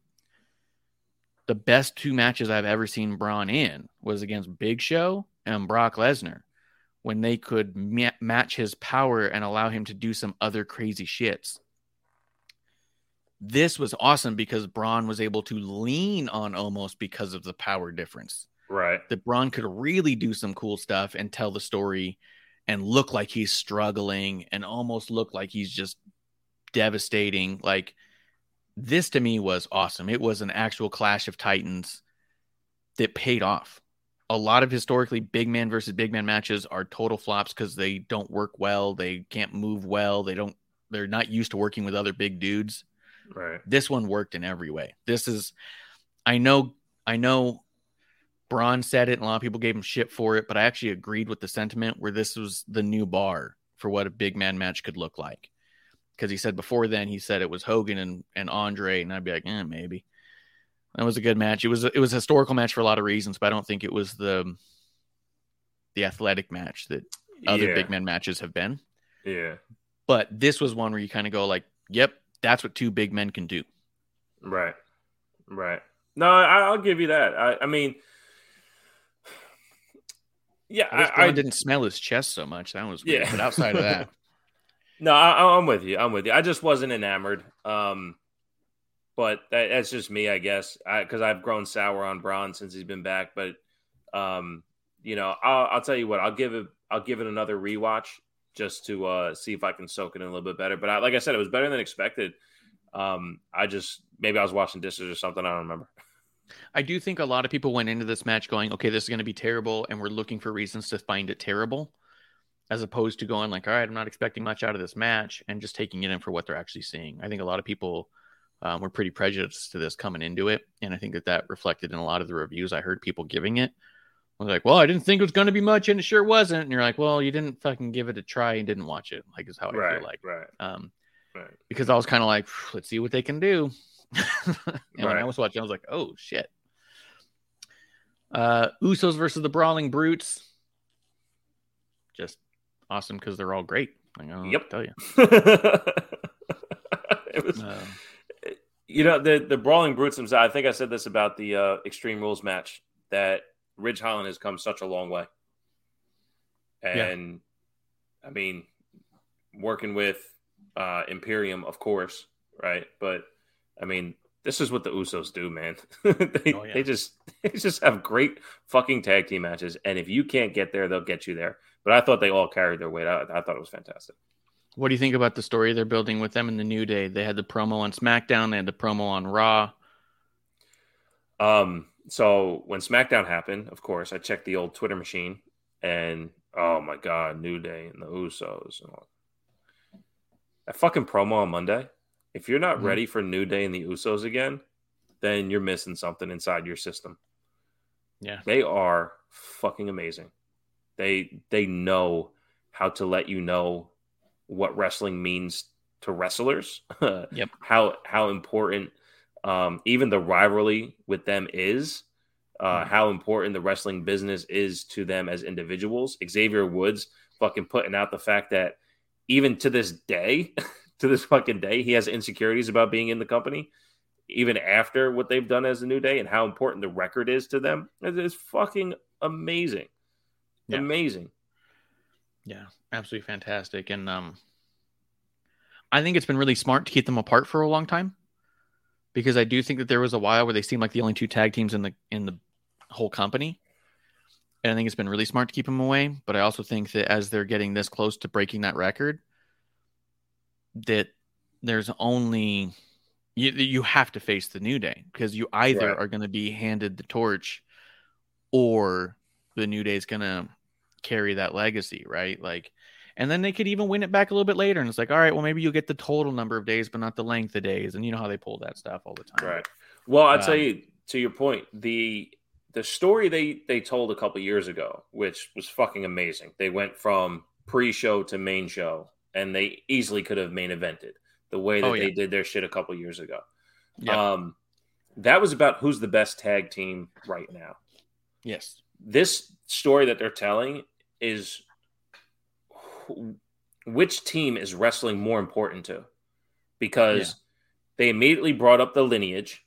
Yeah. And the Usos are this is how we stand out from our lineage by showing them that we're not Rikishi, we're not Umaga, we're not Yokozuna, we're not Roman Reigns, we're not The Rock, we're the fucking Usos. And the Usos are not the best tag team in the family, we're the best tag team in the wrestling industry. And in order to be the best tag team in the wrestling industry, this record is ours. And Yep. the New Day is like, no, we are the best tag team of all time. We are the best tag team in the wrestling industry because that record is ours. It's it's Yeah. that that's the poetry they're telling. Yeah. And I'm That's here awesome. for it. I love the Usos even saying like you only got Kofi Mania because we gave it to you. We would have stomped you then too. It's kind of like Because they did it. They did. I remember that. They were in the ring and they go, nah, this is your moment. And they walked out. yeah, Yes. Yeah. yep, yeah. It was amazing and it was an emotional moment. It was great I, But it I also, like- absolutely. because in that moment it was a babyface thing to do, but as they're heels now, they reflect on it in a heelish way, oh, right? Oh, yeah. Look, if we didn't like we did that because we would have destroyed you, Right. and you're like, whoa, right. you know so like we wanted to give you that moment and so we gifted you that moment because we were ready to take it away from you and we're better than you when we would have you wouldn't have stood a chance Yep. we took pity on you you're kind of like oh shit like that was Yeah. you know to to give it that twist in hindsight was like shit maybe it wasn't that baby face and you gotta be an asshole about it yeah. It's it's awesome. It's Yeah, i'm awesome. loving it uh bianca versus bayley Yeah. was this their best match yet Yeah. they just keep finding a way to be better every time that they do anything. I think that I feel like Bayley is a kid in a candy shop when she gets to wrestle with Bianca because there's just no limitations and nothing off the table. Except feel for like- winning. All right, that's it. I'm gonna just, just gonna cut you out. Oh, oh, wrong one. That was the opposite. Oh, this isn't all right. Episode one. Episode one. Cheers. But yeah, I, I just think it, that Bayley's so good at laying out this stuff that she, and she's also so good that as much as she's going to support people endlessly and say they're the best in the world, this is the best in the world, no one's better than this person, and keep saying that about everybody, she damn well knows who's got limitations and where, but she also knows how to work around them. I think when she gets to Bianca, she's all like, oh, there's no there's no cracks here. Like, let's just go out and do crazy cool shit. I saw a lot of people give a lot of shit to the finish. I literally said out loud, "Oh my god, this is a brilliant finish." When it happened, I loved it. I've never seen anything like that personally, being basically crimped in the in the ladder underneath the turnbuckle, so you're fucking having to weasel out and you're getting caught up in the legs and stuff. And yeah, when you guys are fighting that much and no one's staying down that long, like how do you how do you end this, right? Like I thought it was brilliant, but that was me. A lot of people thought it was stupid. I don't understand their argument, but if you do, you could let me know about it. No, it's no, you're right. It's it's definitely and that's fuck, man. Again, that's the thing with Bray. He's so creative. It is good, right? And anytime wrestling gets creative, it is good. Yeah. Was the execution a little sloppy? Sure. Did it look like she probably could have got out? Maybe. But just like you, Bayley's never seen that shit either. She's not really sure how to get out of that. So like it was a creative finish. I just I, I'm I have Bianca exhaustion. Mhm. And Bayley's not stupid. Yes, this Bayley character might be a little egotistical, shall we Mhm. say? She's been saying it from the beginning. I beat you whenever I. I beat you whenever I want. Then fucking beat her. like, Yep. fucking do it. And that's that's where my exhaustion has got. But yeah, no, the match was awesome. It always is. And to your point, Bayley, Kid and Candy Store, is Bianca learning anything? Is Bianca going to take what she's learning from Bayley and take it and make it to the next step? Because I said this leading into Royal Rumble when when uh, um, Bianca won. She worked with Bayley heading all the way to Royal Rumble. She didn't come out of Royal Rumble wrestling any better. after meeting up with Bayley for for all those matches. So I don't know. I I'm just exhausted from from it, and honestly, Bianca's mic work is still, you know, but she's a star. She sounds a little rehearsed at times for sure, but she does sound natural in a lot of ways. I think what I find so like almost fascinating about Bianca is her fight towards a title is always incredible. When she wins a championship, it feels like such a big moment. And then everything after that feels static. It's like and then she had the title for a while. Like I don't know what what it is about like because I feel like there's a lot of other champions where it's like, oh, and this championship reign was great. It had this match, it had that match, it had this. It was oh, and they were fighting for this, that, and the other. But it really feels like once Bianca gets the title, it is super important, and then at the same time doesn't matter anymore. And it's just weird. It's just like a status thing where it's like, yep, I'm just kind of the champion now. And I don't know what it is. I don't know what the disconnect is, but I feel it for sure. It's like, oh, here comes Bianca as the champ. Yeah. And it doesn't feel that important. Not nearly as important as her victory was or her chase was. Like when she doesn't have the title and she's out there every week trying to fight for her chance to get it, you're like right behind her. You're like, fuck yeah, do it. right. Get it. You're the best. And then she wins it. And you're like, this is amazing. What a powerful moment. I want trading cards of this. Let's put those 8 by 10s up, get some signatures. You know what I mean? Like it feels massive. And then everything until she loses the title is kind of like, well, I guess I guess we had time to kill, right? Right. It's weird. right. There's such a disconnect with her as a champion. And I don't think it's as simple as what Becky's always said was you're uh was a hero in the chase and a and a villain in the victory. I don't think it's as simple as that, to be honest. But that's probably a big part of it. Now you're just Well, holding down the rest of the division in some way, yeah, right? yeah. Well, that's that's the art form of Becky that we're used to. Is I mean, we care about Liv because of it. We care about Bianca because of Yeah. it. You know, because of the Becky rub as Becky as champ. Um, and that's again the disconnect with Liv as champ. What was she doing for opponents? Well, it was just Ronda anyway. Um, you know, so I, I, I don't know. I don't know, man. But I- Becky and Bayley both felt super important as champs, and somehow Bianca does not feel as important as a champion as Right. the rest. Right? But she doesn't feel like she shouldn't be a champion. Correct. Correct. You know? Like when she wins, it's important because you're like, goddamn right, she's the champion. Like I don't. doesn't. Yeah, I don't see a difference between Bianca and Liv without the title right now. The crowd will love them both when they come out. They will enjoy what they see and they will cheer them on the way out. Yeah. I don't think you're going to yearn for either one of them to be champion, but I do think Bianca plays, like you said, the rise of the champion incredibly Mhm. well. Yeah. Yeah. So, Uh, let's do this: the Roman Reigns versus Logan Paul main event, crown jewel, bejeweled. Was this match any good? Or saw it was on YouTube, I think. I think he live streamed a thing. I saw people complain that he was live streaming the frog splash, and I was like, but that's why you brought him in. I thought. right. Like this is what he does, and it's also why he lost. And someone was all like, "But it made him look kind of dumb." Yeah, Yeah. of course it was Right. supposed to, and it cost him the match because he's kind of dumb in this particular world. He's not on the same level as Roman, who's taking it all very seriously. But it also lent to well, if Logan Paul was perhaps a little more seasoned in the ring, he might have won. If he wasn't so concerned about being flashy and getting trending and doing all that shit, if he took it seriously and hunkered down, he was really close a couple of times. You know what I mean? I do. So I thought it was really well done.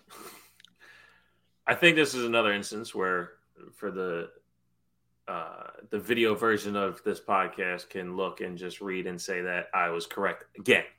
I believe you asked me on episode one, um, do I have a problem with this match? And I laughed for about thirty seconds because I absolutely did not ever have a problem with this match.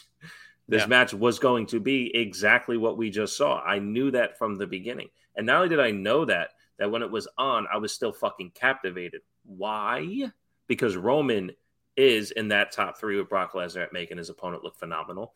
Mhm. Why? Because Logan Paul's had two other matches, and you know what? He's fucking incredible athlete. He is an incredible athlete. And what does he do? Wrestling? Pretty good. Pretty good.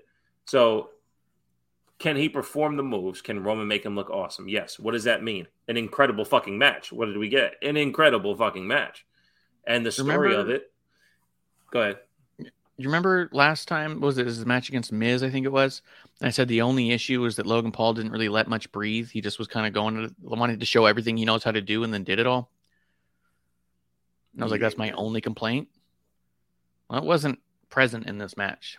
No. He slowed the fuck down, and he did what he needed to do. He did it at the right times. Uh, Roman was Roman never waited more than he needed to for Logan to be in a spot. Like they were in sync the whole way. And to do this after being jet lagged in some way, shape, or form through travel, it's not like it was in California. You know, Yep. they did this bitch in Saudi Arabia where it was probably fucking 98 degrees. You know, they Mhm. they went after it, man. They fucking went after it. I knew this match was going to be fucking awesome. And if this kind of match doesn't give Roman Reign props across the board in wrestling, then people just don't fucking watch.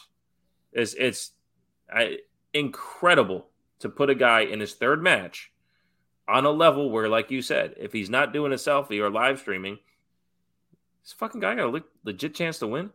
The fact that you can say during the match, can he actually win this? That's how good Roman Reigns is. Yep. Like, this is a dance they're doing here. You know what I mean? Like, Oh, yeah. and they fucking did it. It was amazing, dude. It was so good. I was blown away too. And even then, I was expecting to be really good. I was like, this is gonna be great. And as I'm watching it, I was just all like, Logan is coachable as fuck. Oh, yes. That dude listens. Yes. Yes. Great point. Great point. Because that was my big takeaway was that every time we've seen him in there and doing stuff, it was like, okay, his first match where he tag teamed with Miz, you're like, oh, he's kind of a natural at the movements. And then the second one it was one on one with the Miz, and it's like, oh, Logan's just doing everything he knows how to do. And then so like I wonder if he can kind of hone this in, right? And then it's gonna sound disrespectful, but I think that this match showed the difference between Miz and Roman more than anything. Because I think that they both were leading their matches, and Miz was like, "Sure, let's show everybody what you can do," and Roman's all like, "Hey, let's tell a deep story." Yes. And I think this is why. Roman's on top. And I think why Miz is fucking around with Johnny. To Miz's credit, I think if he's put in position to tell the story, he can. The same way Johnny was made to wrestle against Gable. I don't think Miz is ever in position to tell that story. Maybe. Just like Johnny never wrestles, but he's called Johnny Wrestling. But when he wrestled against Gable, you're like, oh my God, Johnny can wrestle. You know what I mean? Yeah. So, but I, I agree with you. I agree with you. This is a vast difference in what we're watching. So when you watch The Miz, don't watch him as Roman, watch him as Miz, because you're not going to get the same thing. But also, to your point, watch Roman like this, because Mhm. this is what Roman's doing. Yep. This is what Roman brings. And this is why Roman's who he is. Is why he's our tribal chief.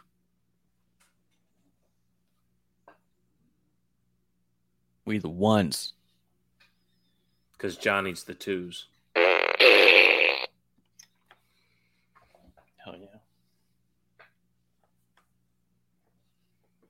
So I don't know. The secret of this fart gun is it doesn't. I don't. It's a randomized fart noise, Right. and just always so magically is like the perfect short or long fart at the right times. It's it's intuitive. It understands what you need. It is, and some could argue there's no imperfect fart, and I see that, but some farts are more perfect than others. That's just the fact of the matter. Can't argue science. No. I liked Crown Jewel being on in the middle of the day. People were Yes. complaining. I'm just gonna say it. I loved it. People complain about everything. Fucking. Anything they can think of, dude. My favorite, my favorite and worst part about the premium live events is that you can watch them Whenever you want. whenever you want. it's, Yep. it's like so. It's, even I missed the first thirty minutes of Crown Jewel because I went grocery mm-hmm. shopping. So then I watched the entire thing, and then I had to wait like two hours afterwards to watch the other thirty minutes. And and you know what? I did. so I saw the whole show. Like it, it wasn't that hard. Well, Should I have other deal. complained? I don't understand. The other deal is you actually didn't have to the way that it works, right? So, because our power went out, we heard a loud boom, boom, boom. Floor kind of shook, and then all the power went out. And we're like, this is an interesting turn of events. We're under attack. Fast forward about two hours, two and a half hours later, power's back on. I go over, the show is over, but it still shows live. It's not showing the replay. If you go to the Oh. live thing, you could just backtrack it to the last match you saw. And we did that. I just went over to it, boom, zoop, here's where we left off. Perfect. Keep it going. Let's play it through. And we did. It was great. So uh, let's get a little raw. Did you did see uh, that they did announce that Raw 30 is going to be coming out and they used the Raw's War logo but put triple X and people thought that was very offensive and dirty? I don't care.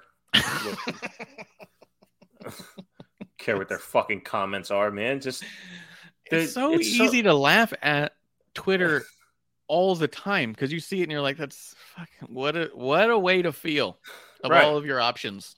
right. like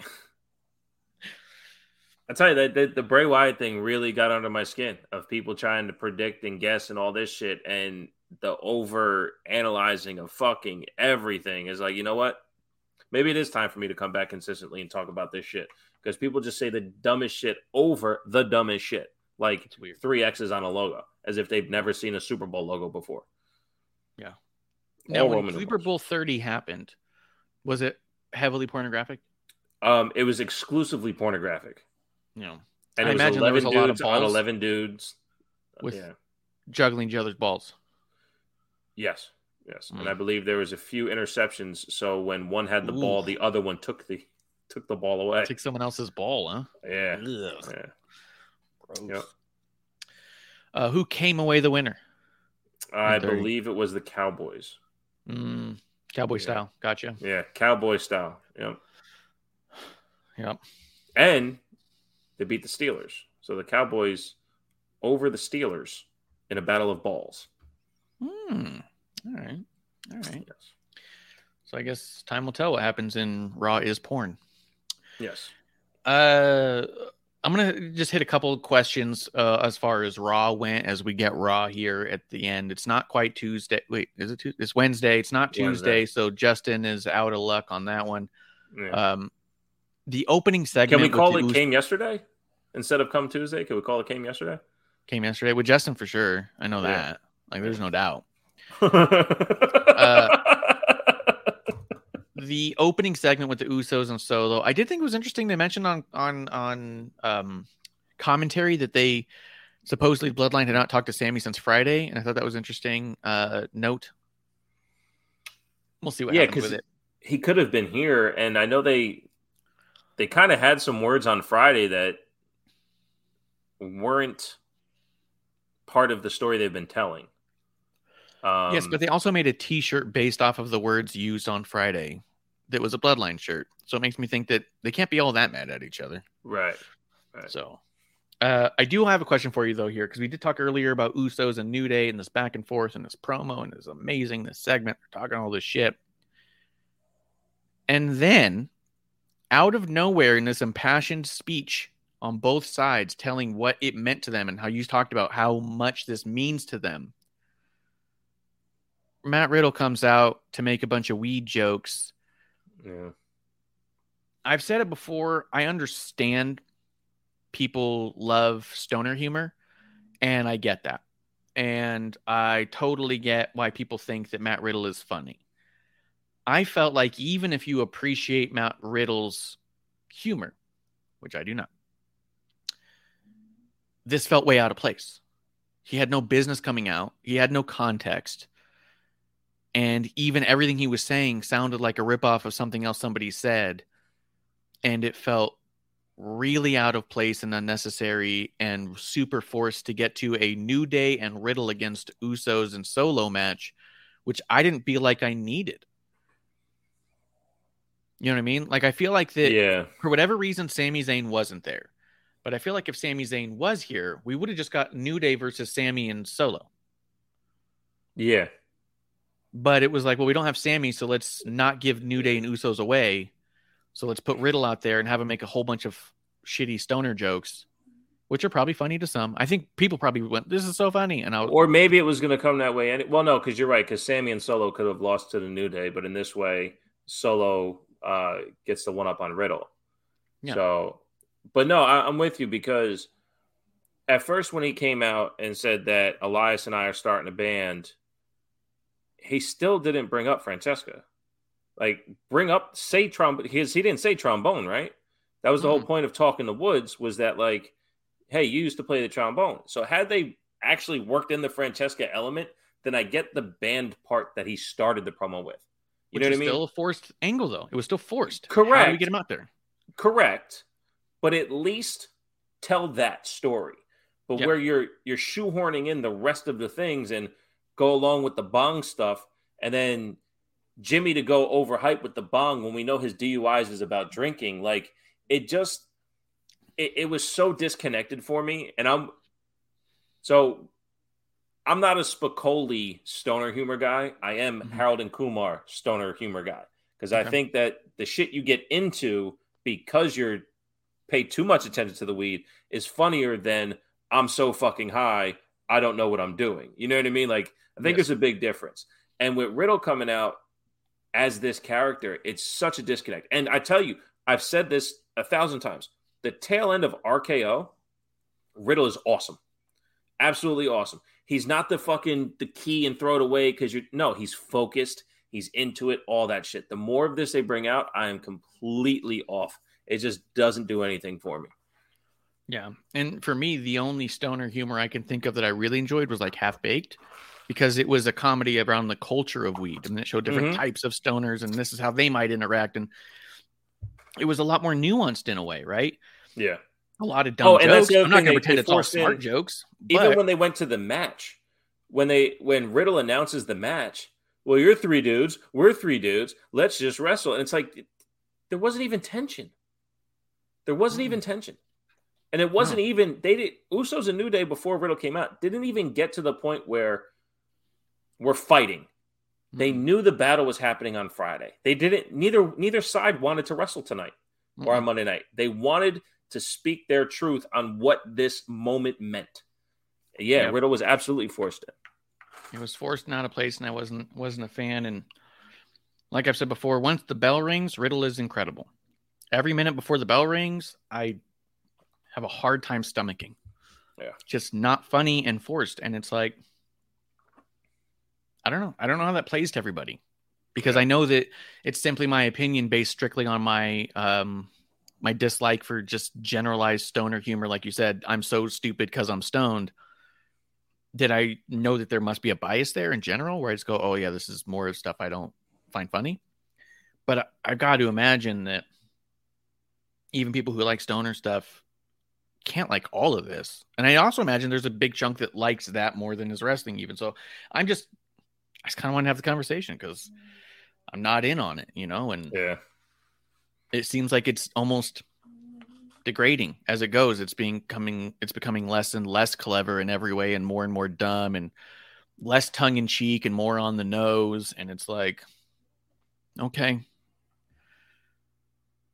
So I don't know. Uh, what do you think about Cedric Alexander, Baron Corbin, JBL, that whole segment? Um, I'm losing interest in Baron Corbin, and I've been a Baron Corbin fan since the Lone Wolf in NXT. But uh, is the biggest focal point. Um, I thought Cedric Alexander still looks phenomenal as an athlete. It'd be great to see him more often. Um, but even I've had this problem. I think I said it on episode one. When characters change or move companies, or we get a shift, but the in ring work looks too similar to what they were before, then what am I watching? Like what what Yeah. are you what are you giving me? You're not giving me anything. Like Roman, he he went to the guillotine and he slowed himself down in the ring and you know, he's presenting himself as something different. Baron Corbin's not. They're just te- and his his fucking music is like this amalgamation of what the jackpot Corbin was about. It's just it's not clicking, man. And I I fucking love Baron Corbin as a Me too. performer. And it's just not it's not doing it. Yeah, I'm starting to feel like the attention's getting a lot more on JBL than Corbin. I understand they're trying to have JBL put over Corbin and have Corbin get some wins on TV. I also feel like Corbin is struggling too much in a lot of these matches he's meant to win. Like, how crazy would it be is instead of coming back and having these competitive matches and getting the victory because he's outsmarting the guy, if he left for several months under the tutelage of JBL and came back and won a few matches real quickly with the clothesline of death or whatever the fuck was called it. Yeah. You know what I mean? Yep. Yep. Like just fucking just out of the gate and knock someone the fuck out and be like JBL said, like he's mastered that. And that maybe not be Right. his new finish. It may be an additional finish that he can do. You know right. what I mean? And maybe he does the end of days when when the the lariat's not good enough. When it just doesn't do it, maybe then he gets in the end of days. Right. But establish himself as a little bit different, a little bit more vicious. Do a few things that JBL did. That's what I taught him, and that's why he's been away because I've been getting him to perfect that, and he's even better at it than I was. And you'd be like, "Oh shit!" Right. Right. Yeah. And not getting that, it, I think, is a huge disservice. Because even I was going to say this with um with the Riddle change of character. Mhm. What audience are you going for? Like, what what pocket of audience are you missing that his change back to stoner humor is that important? hmm Right. With JBL, what audience are you trying to grasp with JBL's presence and words to gravitate towards Corbin? Mm-hmm. because it's not it's not our age group. Is it the age group above us that like just love JBL so much, or the age group right below us that was really watching during Ruthless Aggression that actually enjoyed JBL? You know, like wh- what are you going for? Because the younger audience isn't going to give a fuck. Like if my kid is not going to hear JBL say Baron Corbin's so important that he's that important. You know? Yeah. So I, I don't Yeah. understand. That's the other thing. Because to your point, the tutelage, sure if he if he brings out parts of JBL, especially the clothesline from hell, that look, guys, this is what I showed him, and then you can mirror it to tape that JBL has, absolutely. But that's not Mhm. what we're getting at all. Yeah. Or even a, a more hardcore version, right? When Bradshaw and the acolytes and Farooq they were doing hardcore matches together. How hardcore was he? And and Baron Corbin's still not wrestling that way. He's still being his athlete. He's not being more dominant, more uh uh, uh powerful. Yeah. Yeah. He's, still, being wrestling super athletic. Yeah. Yeah. What if they even had a thing where he was, you know, tired of playing by everybody's rules, so he wants a bunch of no rules matches and just gets real fucking vicious and does a lot of fucking gimmick matches. Trash can lids on people's backs and heads and shit. Yeah. Yeah, and then you get to a point where now he has to have a match with rules because people are like not having that shit, right? Right. Just seems like you could do so much with it, and it seems like the more and more we go, the more and more JBL becomes the most important part of this, and Baron's getting a little bit lost. When I think this is meant to elevate Corbin, Yeah. he's starting to get a little bit lost in it now, and it's tough. It's tough, especially because they're not letting him talk much. You know what I mean? They're Yeah. really having JBL do all the talking, which is fine. But that means something's got to be different about Corbin after JBL's done talking, and either he's got to start talking and being on par with JBL, so you go, "Oh shit, this guy's as good as JBL." Right. Sort of like when Roman and Paul Heyman started hanging out. Paul Heyman cut a few promos, hands the mic over, and you go, "Oh, why? Why would Roman talk?" And then he cuts a promo where you go, "Oh, because he doesn't need Heyman." Right. This addition is just accoutrement. right. Or right, Right. now, no, that's like- that was the thing with with Cowboy Brock too. Yeah. Because once once Heyman stepped back from both of them, and then you realize how important is Roman, how important is Brock as as a speaker, and they elevate each other through this promo. Can Corbin do the same thing? Uh, they're doing Yeah. it with Zelina Vega and um um Santos. uh, Santos. Yeah. Yeah, that Yeah. we glossed over that on SmackDown. That promo was amazing oh, it was so they- good. because you're getting you're getting an essence of who everyone is because of their presentation. And I think that's getting lost with Corbin. And I love that Santos is doing this because I know that a lot of what Santos was doing with LDF and NXT was specifically to elevate Latin talent and make them look very similar to like how Hurt Business was. Make them put them in suits. Don't give them corny gimmicks. Let them be super part of their own heritage, but also don't make them look like clowns. Make them look professional. Make them look clean cut. Make them look like an example that a young kid could look at and be like, when I grow up, I want to be like that. Right. As opposed to like the Mexicools, which Yep. a lot of people did not watch and say, I want to be like that. right. No matter how good that talent was. And that talent was amazing. Right. So or even Lucha see- House Party. Lucha House Lucha Party was Party, yeah. yeah, they were how do we steer into luchador and make it fun as opposed to uh, very important wrestlers. Yep. And I, so to see them do that, so it's a good call that you brought it back. Uh, LDF doing that on SmackDown this way. I mean, Santos feels more important than Baron Corbin does. yes, he does. He does. And in this moment, he probably shouldn't because he's only had like one match on the main roster. But he does because of his presentation Right. and because Zelina's handing the mic over. And you go, I know how good she is. So if she doesn't feel like she needs a stock for him. Uh, let's see. We talked about Mia Yim.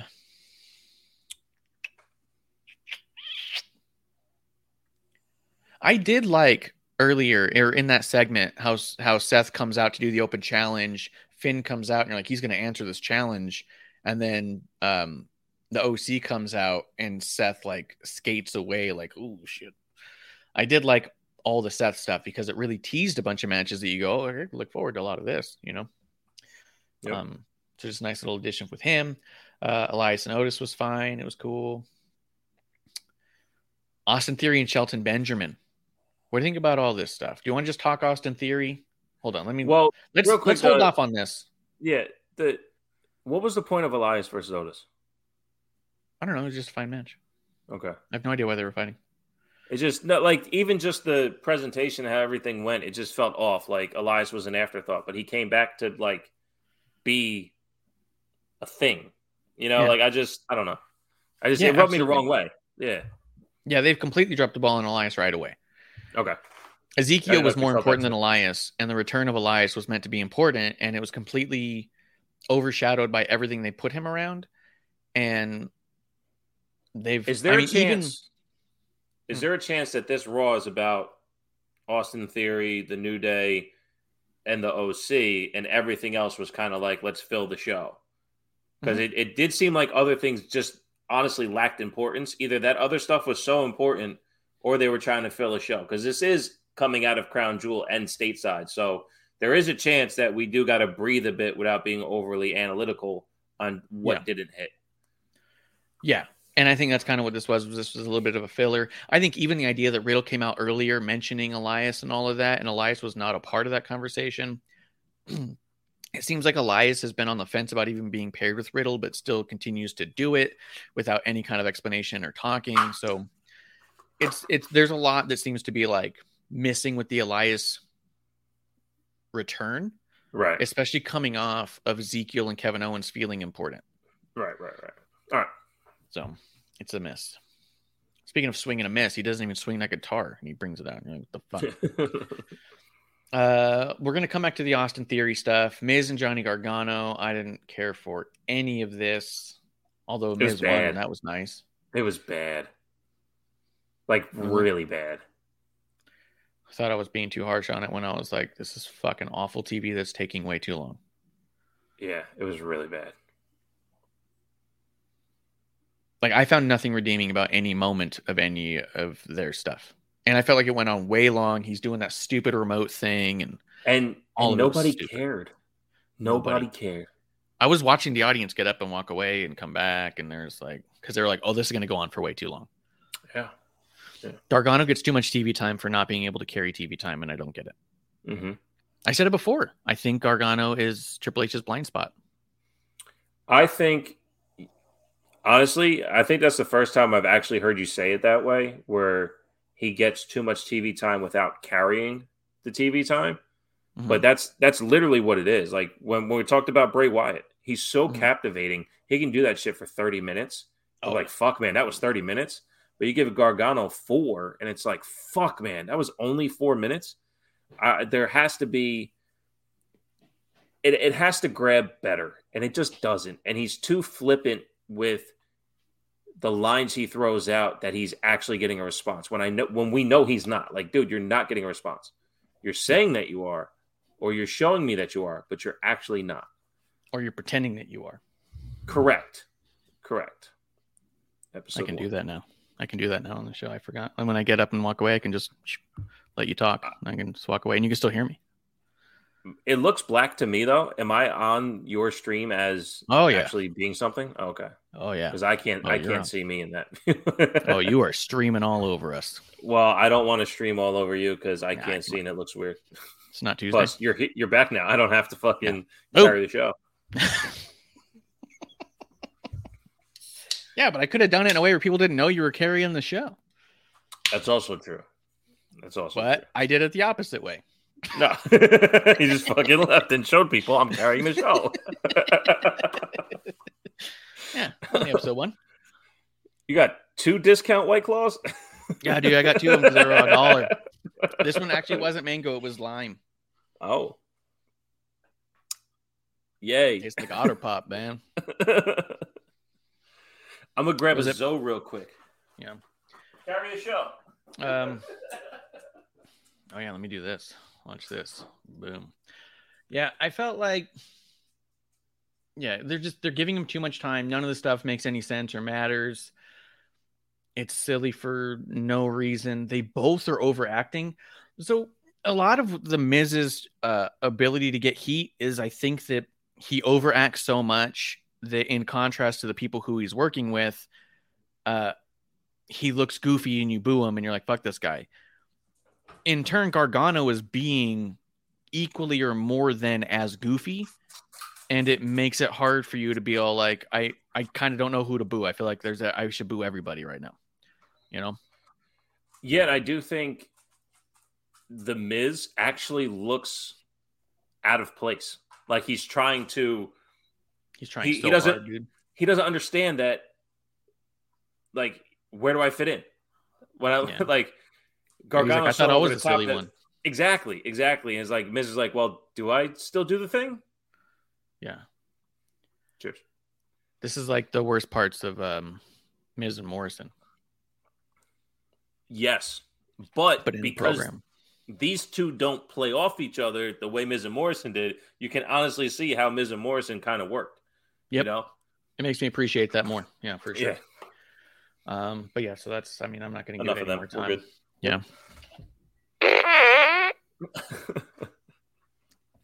Perfect. Dana Brooke versus Nikki Cross. Okay. A lot here going on. Nikki Cross Yeah. comes out. She's crazy. I like her crazy music. She looks like a badass. She also looks like a million bucks, best shape of her life. She's back to wearing the corset, doing the laughing, doing the crazy stuff. We had Dana Brooke for the 24 7 championship. I believe this to be the first 24 7 segment since Triple H has taken power Yes. of creative. believe of so, too. creative. He always had some power. Um, this was for the the twenty four seven championship. Nikki wins it.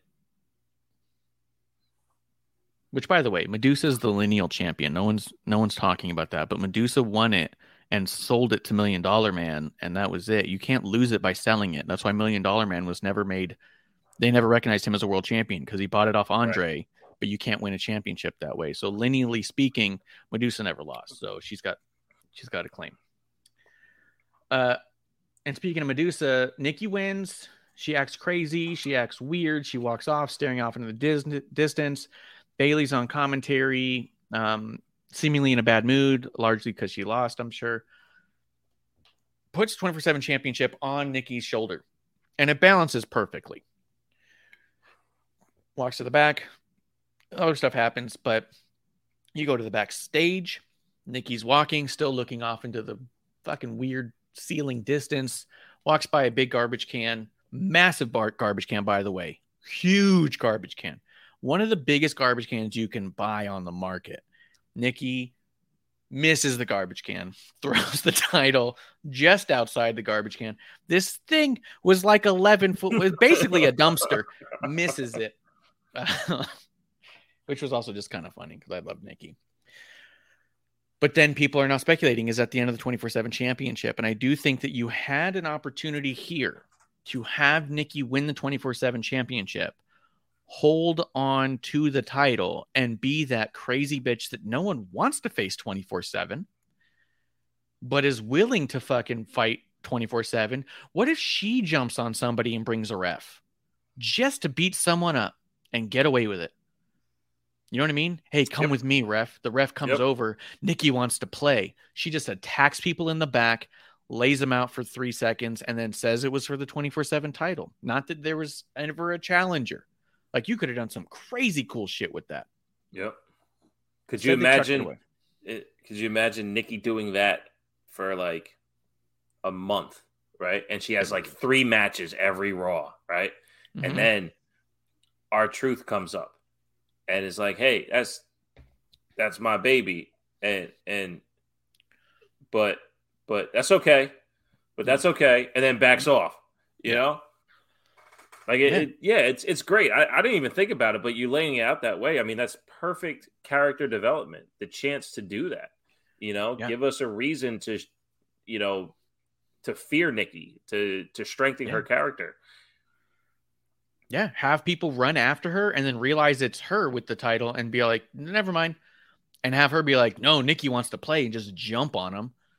You know what I mean? Like, Yeah. fucking cool. That'd been awesome. But they throw it away. Do you think that's the end of the 24 7 title?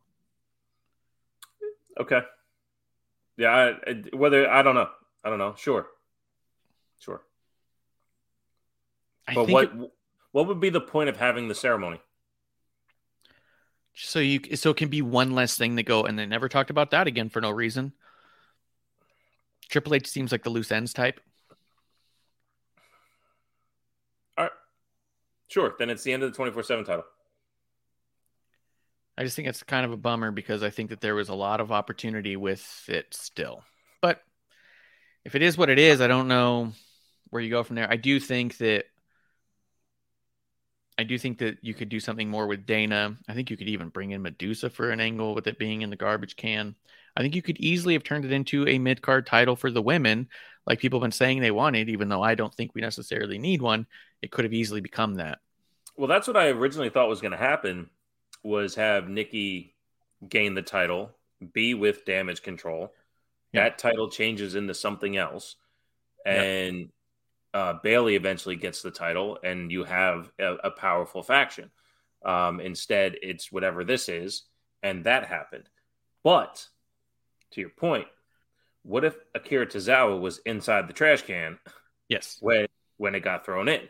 And then now we have all this going again because that's what we know them for. Tozawa and Truth and Reggie and Dana and Tamina. Like it was a thing. And not for nothing, that wedding segment was pretty funny. They got married for the sake of being able to pin each other. Like it just Yep. you know, they did it. It was it was entertainment. And Yep. it was a good it wasn't a great concept. It wasn't always fantastically executed, but there were moments where fun was had. And, you know, so I think it's worth keeping around. So I agree. Um, but if it turned, I thought maybe it was going to turn into a women's something or other because of the presentation with damage control. Yeah. But if it's the end, whatever, you know, they'll figure it out. They're creative enough. They've already done some cool shit. So Yeah. I was kind of uh, thinking that it, there's every possibility that, um, uh, speaking of garbage, that uh, Bobby Lashley threw Mustafa Ali like a piece of garbage. He could always show up with the 24 7 title and try to make it into a thing. Um, I did like that backstage business where Lashley was just beating the absolute shit out of Mustafa Ali. Yeah. It was a little too long for Yeah. an open challenge because while you're Oh, yeah. back there doing that, someone else can just walk the fuck out and accept the challenge. Yeah. But they were doing that. Bobby Lashley uh, comes out, beats the shit out of Seth to the point where they can't even have the match. The bell never rang. Austin Theory comes out, doesn't say, I'm here to accept the open challenge, says, I'm going to cash in my money in the bank contract for this open challenge that was never officially answered. Bobby Lashley comes back to beat the shit out of Austin Theory, too. Theory lands the pedigree on Seth Rollins. Still loses the whole match, loses his money in the bank. Seth Rollins still the United States champion. Hit the A town down too. He hit the A town down. Yep. The fact that he used the pedigree, I was kind of like, oh shit. Here we go. Like, why would Triple H ever book someone to kick out of the pedigree? Uh-huh. And then someone immediately kicked out of the pedigree and you go, oh, for Mhm. fuck's sake. Uh-huh. I've seen a lot of people back and forth on this. I still don't know how I feel about it, if I'm being honest. It's pretty shitty. It's pretty interesting. They clearly didn't want the money in the bank on theory. They clearly didn't know how to cash it in successfully, anyways. Their world title picture is so fucking tightly knit right now. There was no room for a money in the bank without failing it. I thought you could easily go another 150 days or so with Theory constantly trying to cash it in and getting punked out by somebody.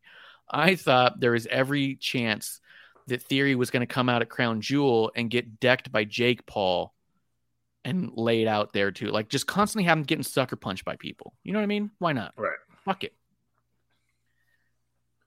To have someone cash it in on the US championship and lose. Charlotte already cashed in on the NXT title and it was stupid. People constantly being like, "Oh, that that person's in a tag team. They should cash it on the tag team champions. That would be new and fresh." And I was like, "But it'd also be stupid." I know that there were people who were defending this, saying like, "Hey, it doesn't guarantee you a title. It guarantees you a title shot. It's not that big a deal. It's not that serious." But it is because, I mean, it is, but it isn't. I mean, it's, it's not. It's not that serious. But Well, the reason it's meaningful is because it was the kind of thing that changed the career trajectory, except pronounced correctly, right. of Edge, CM Punk, and Daniel Bryan. And people remember those things because they were always the guys that would never be able to do it. The Miz, too. These were all guys who would never be able to hold a world title. They're not that guy. This allowed the fan favorites or the people who were maybe underappreciated the opportunity. Seth too. Seth too. Yeah, they still talk about Seth's cash in all the time. Changed Mhm. his his whole fucking career. Mhm. To have a number of people fail at different times makes sense. To have someone be dumb enough to cash it in on a United States championship that he already had before, to cash it in for a lesser than title and also lose it just seems so weird. It absolutely undervalues the concept of the money in the bank. So I'll I'll say this. Number one, the only problem I had was that he did it for an open challenge. Yeah, that was a big problem. That's that's the biggest point of contention I have. Every other thing I have zero problem with. Because you you laid it out there. There's there's an impossible task called Roman Reigns as the champion. Yeah. So what do you do? You come up with a creative way to take it off of him. What was the first thing? Oh, he's going to lose this to Johnny. Did anybody want that shit to happen? No, because nobody's believable to go against Roman even on a cash in. Yep. So what how do we get this off of him? What's the most creative way we can do it? Okay. Him cashing in for the US title, I don't have a problem with. I was one of those guys. When Otis got money in the bank on accident, what was the best thing he could have done? Cash in with Tucker for the tag team because the fucking money in the bank fell into his lap. He's not going to win the world title. I believe Braun Strowman and uh, Drew McIntyre were champions at the time. So he's not going to win that title. He can help out Tucker. Let's go get these tag titles because look what I actually won. You know, like Yeah. there's a You chance can tell that story for sure. Yeah, you can do the importance of a team. Yes, and you can use the money in the bank to get there. Even if Austin Theory, to your point, goes to cash in on Roman so many times and can't even get there, he can say on a microphone, dude, every time I go after Universal and fucking heavyweight titles, I'm getting my ass kicked. I need to figure out something else to do with this. And you can do that. So, number one, there's no such thing as devaluing money in the bank. It's it's a prop in wrestling. You can use it for whatever you want to use it with. You can tell any story you want with that that option. It's always for a title. So again, when it when Edge won Royal Rumble and he went to challenge Finn Balor or say that Finn Balor was a an opportunity to to face as a champion in WWE and NXT, I was like, this is fucking amazing. Let's do it. If you can tell the story correctly. So if you use money in the bank to tell the story on why it's important to cash in on the thing, then that's the vehicle to get you invested. The surprise cash in for the champion to trajectory a career, said properly, then okay, that's part of it. That's part of what Money in Bank has been used for. We're so full of wrestling talent, you don't need it. You don't need Money in the Bank to get a new star to the next level. Because even my Seth point, you talk about the cash in, but he wasn't solidified until years later. Because when he was when he beat Brock twice, nobody fucking cared. It was after that that now everyone's behind him. Yeah, but he was a world champion a number of times before even the Brock stuff. And the idea was that that it was established as a vehicle to elevate people. And if you continuously show that it doesn't elevate nearly like it used to, it devalues the importance of the win. Because now you, someone wins it, you can easily go, well, who's who knows? Who cares? Because at the same time, when you saw before, someone would win it, like when Corbin won it, everyone we were all kind of like, holy shit, Corbin might become the world champion. Where now, you know, Otis won it, and everyone goes, well, he's not gonna be the world champion. I wonder how they're gonna get out of it. It devalues it because depending on who wins it, you already can see that well, they they they aren't bought in as a company of making sure that it means something. So if you see them book themselves into a corner, you immediately deflate on the importance of it. Each win could be more important than a different win, but depending on who wins, absolutely will make you care or not immediately. Now the next person who wins, let's say Johnny wins it this year. You go, oh, I wonder how they'll get out of that. Right. It's not. It's not like it used to be where when Daniel Bryan won it, when CM Punk won it, you went, oh my god, this guy could legitimately become the world champion. That's what I've been wanting. I You get I mean? that. I get that. No, I get that. And I but I do think that comes from I do think that comes from a a lack of depth in who can be champion. Like we have a mid card scene that is former champions. Yeah. Like you know, so like at a moment's notice, Kevin Owens doesn't need money in the bank. Put him in a fucking Yeah. title match. And I hope he wins. You know, and if he gets money in the bank, to your point, that's supposed to solidify the fact that he's getting that title. But now, when you put people in Money in the Bank ladder matches, it's not people who can be champion down the line for the first time. It's former champions. That's how deep the talent pool is. So I do think it's a little convoluted that way. Um, but I do think it's something that I think you brought up on, or maybe I brought up on episode one, that uh, Austin Theory is a Vince guy. He's not a not a Triple H guy, and I think that solidified that. You know, this is a completely new direction for what Austin Theory is going to happen. But I also think there's a little bit of opposite to that because didn't Triple H bring Austin Theory into NXT first? Yep. If it wasn't for Triple H, Vince would have never seen Austin Theory. Right. Austin, uh, Triple H brought in Austin Theory, paired him up with Gargano to ruin him. I guess I don't know.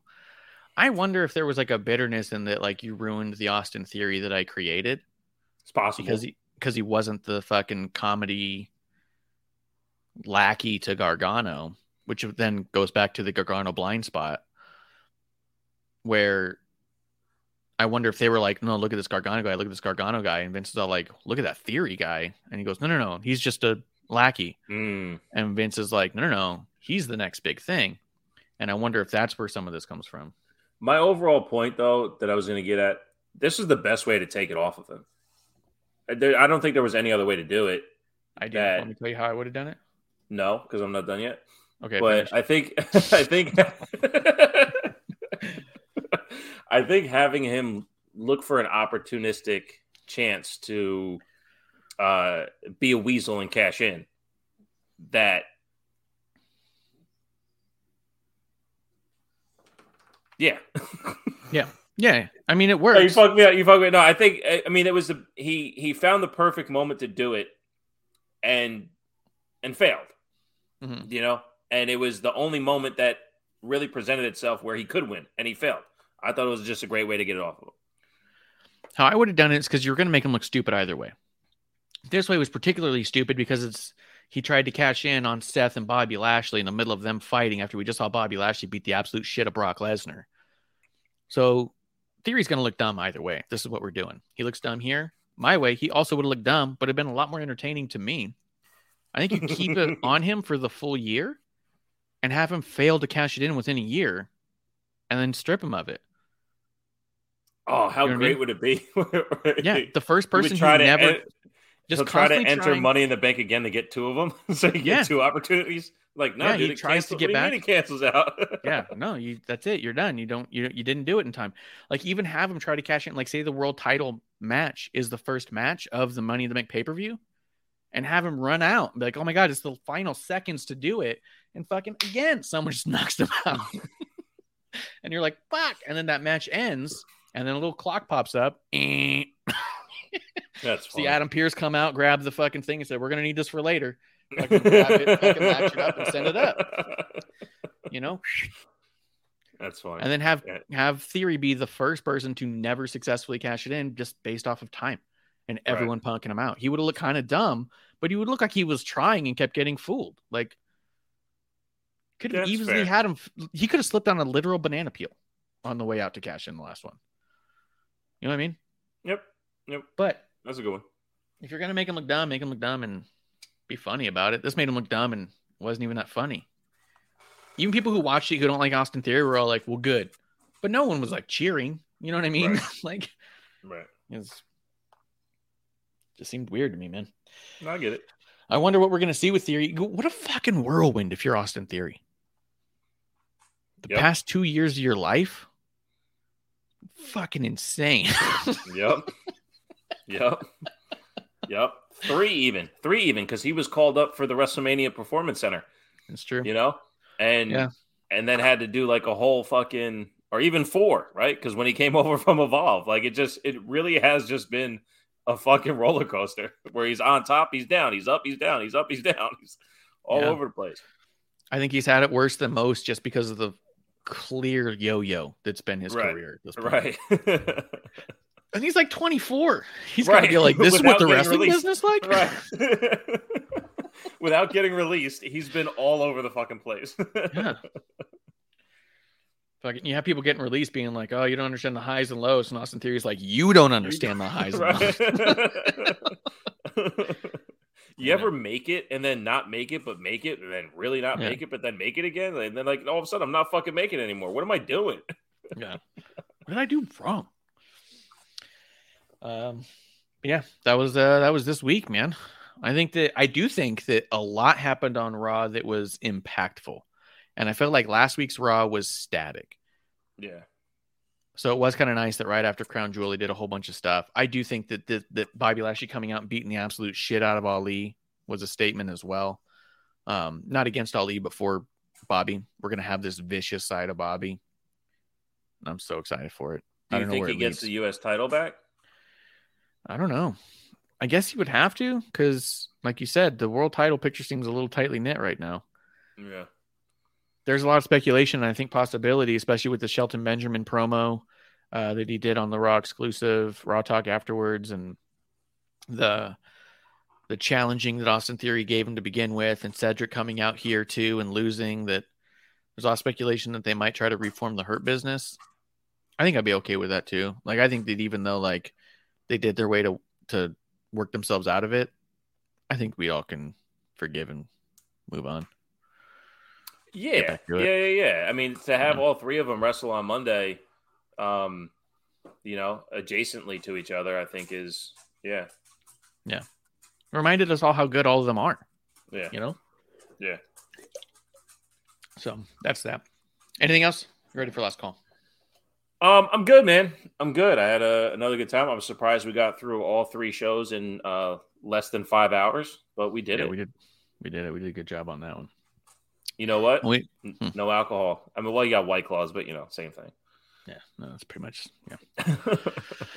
Uh, yeah, dude. Uh, I think it was great. I'm glad you came back for it. We'll see what's going on uh, as we go tomorrow night. We got a brand new episode one here in the dive bar. Uh, apart from that, you want to tell people where they can find you?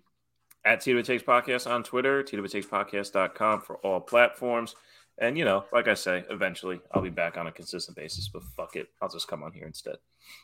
Yeah, you can just start putting out my episodes on your platform. I don't care. I've done that before, but you I know, know it's funny.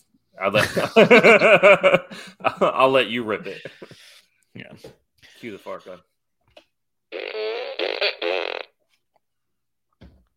Such a good gun. This was one of the greatest investments I've ever made in my life. I would imagine. I would imagine.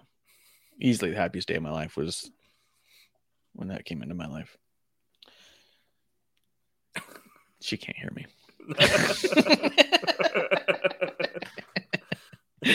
Uh, guys, thank you for coming through, being our drinking buddy tonight. Thank you for blowing up the chat a little bit here. Uh, I'm gonna be back tomorrow night, talk AEW and NXT. I, I haven't even watched him yet, if I'm honest. I don't know what happened. I didn't see anybody talking about anything from it. Tonight's the new AEW, right? I don't know. I don't know. I'll Google it. I'll find out. Maybe. I'll be watching the Masked Singer. I'm gonna go out to have pizza with my family, so. Even better. How's Masked Singer been? Who's your favorite? Who's your It's favorite decent. Um, honestly, I really haven't been watching. they did. They've done it differently this year, where they have a, a king or queen per episode. So it's it's um it's not like seven that get whittled down to one.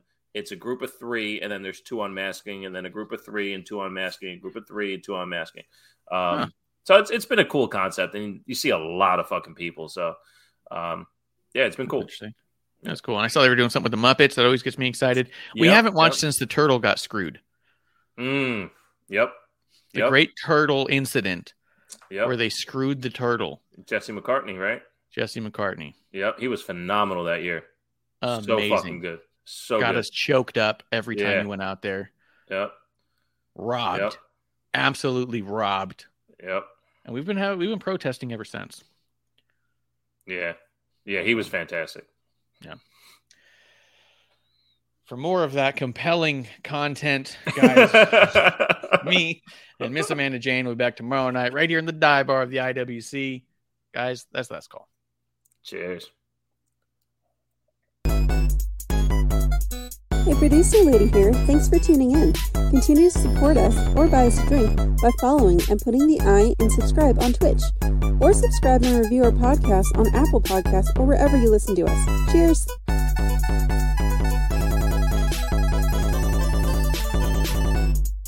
I would never have a drink with wrestling on the rock.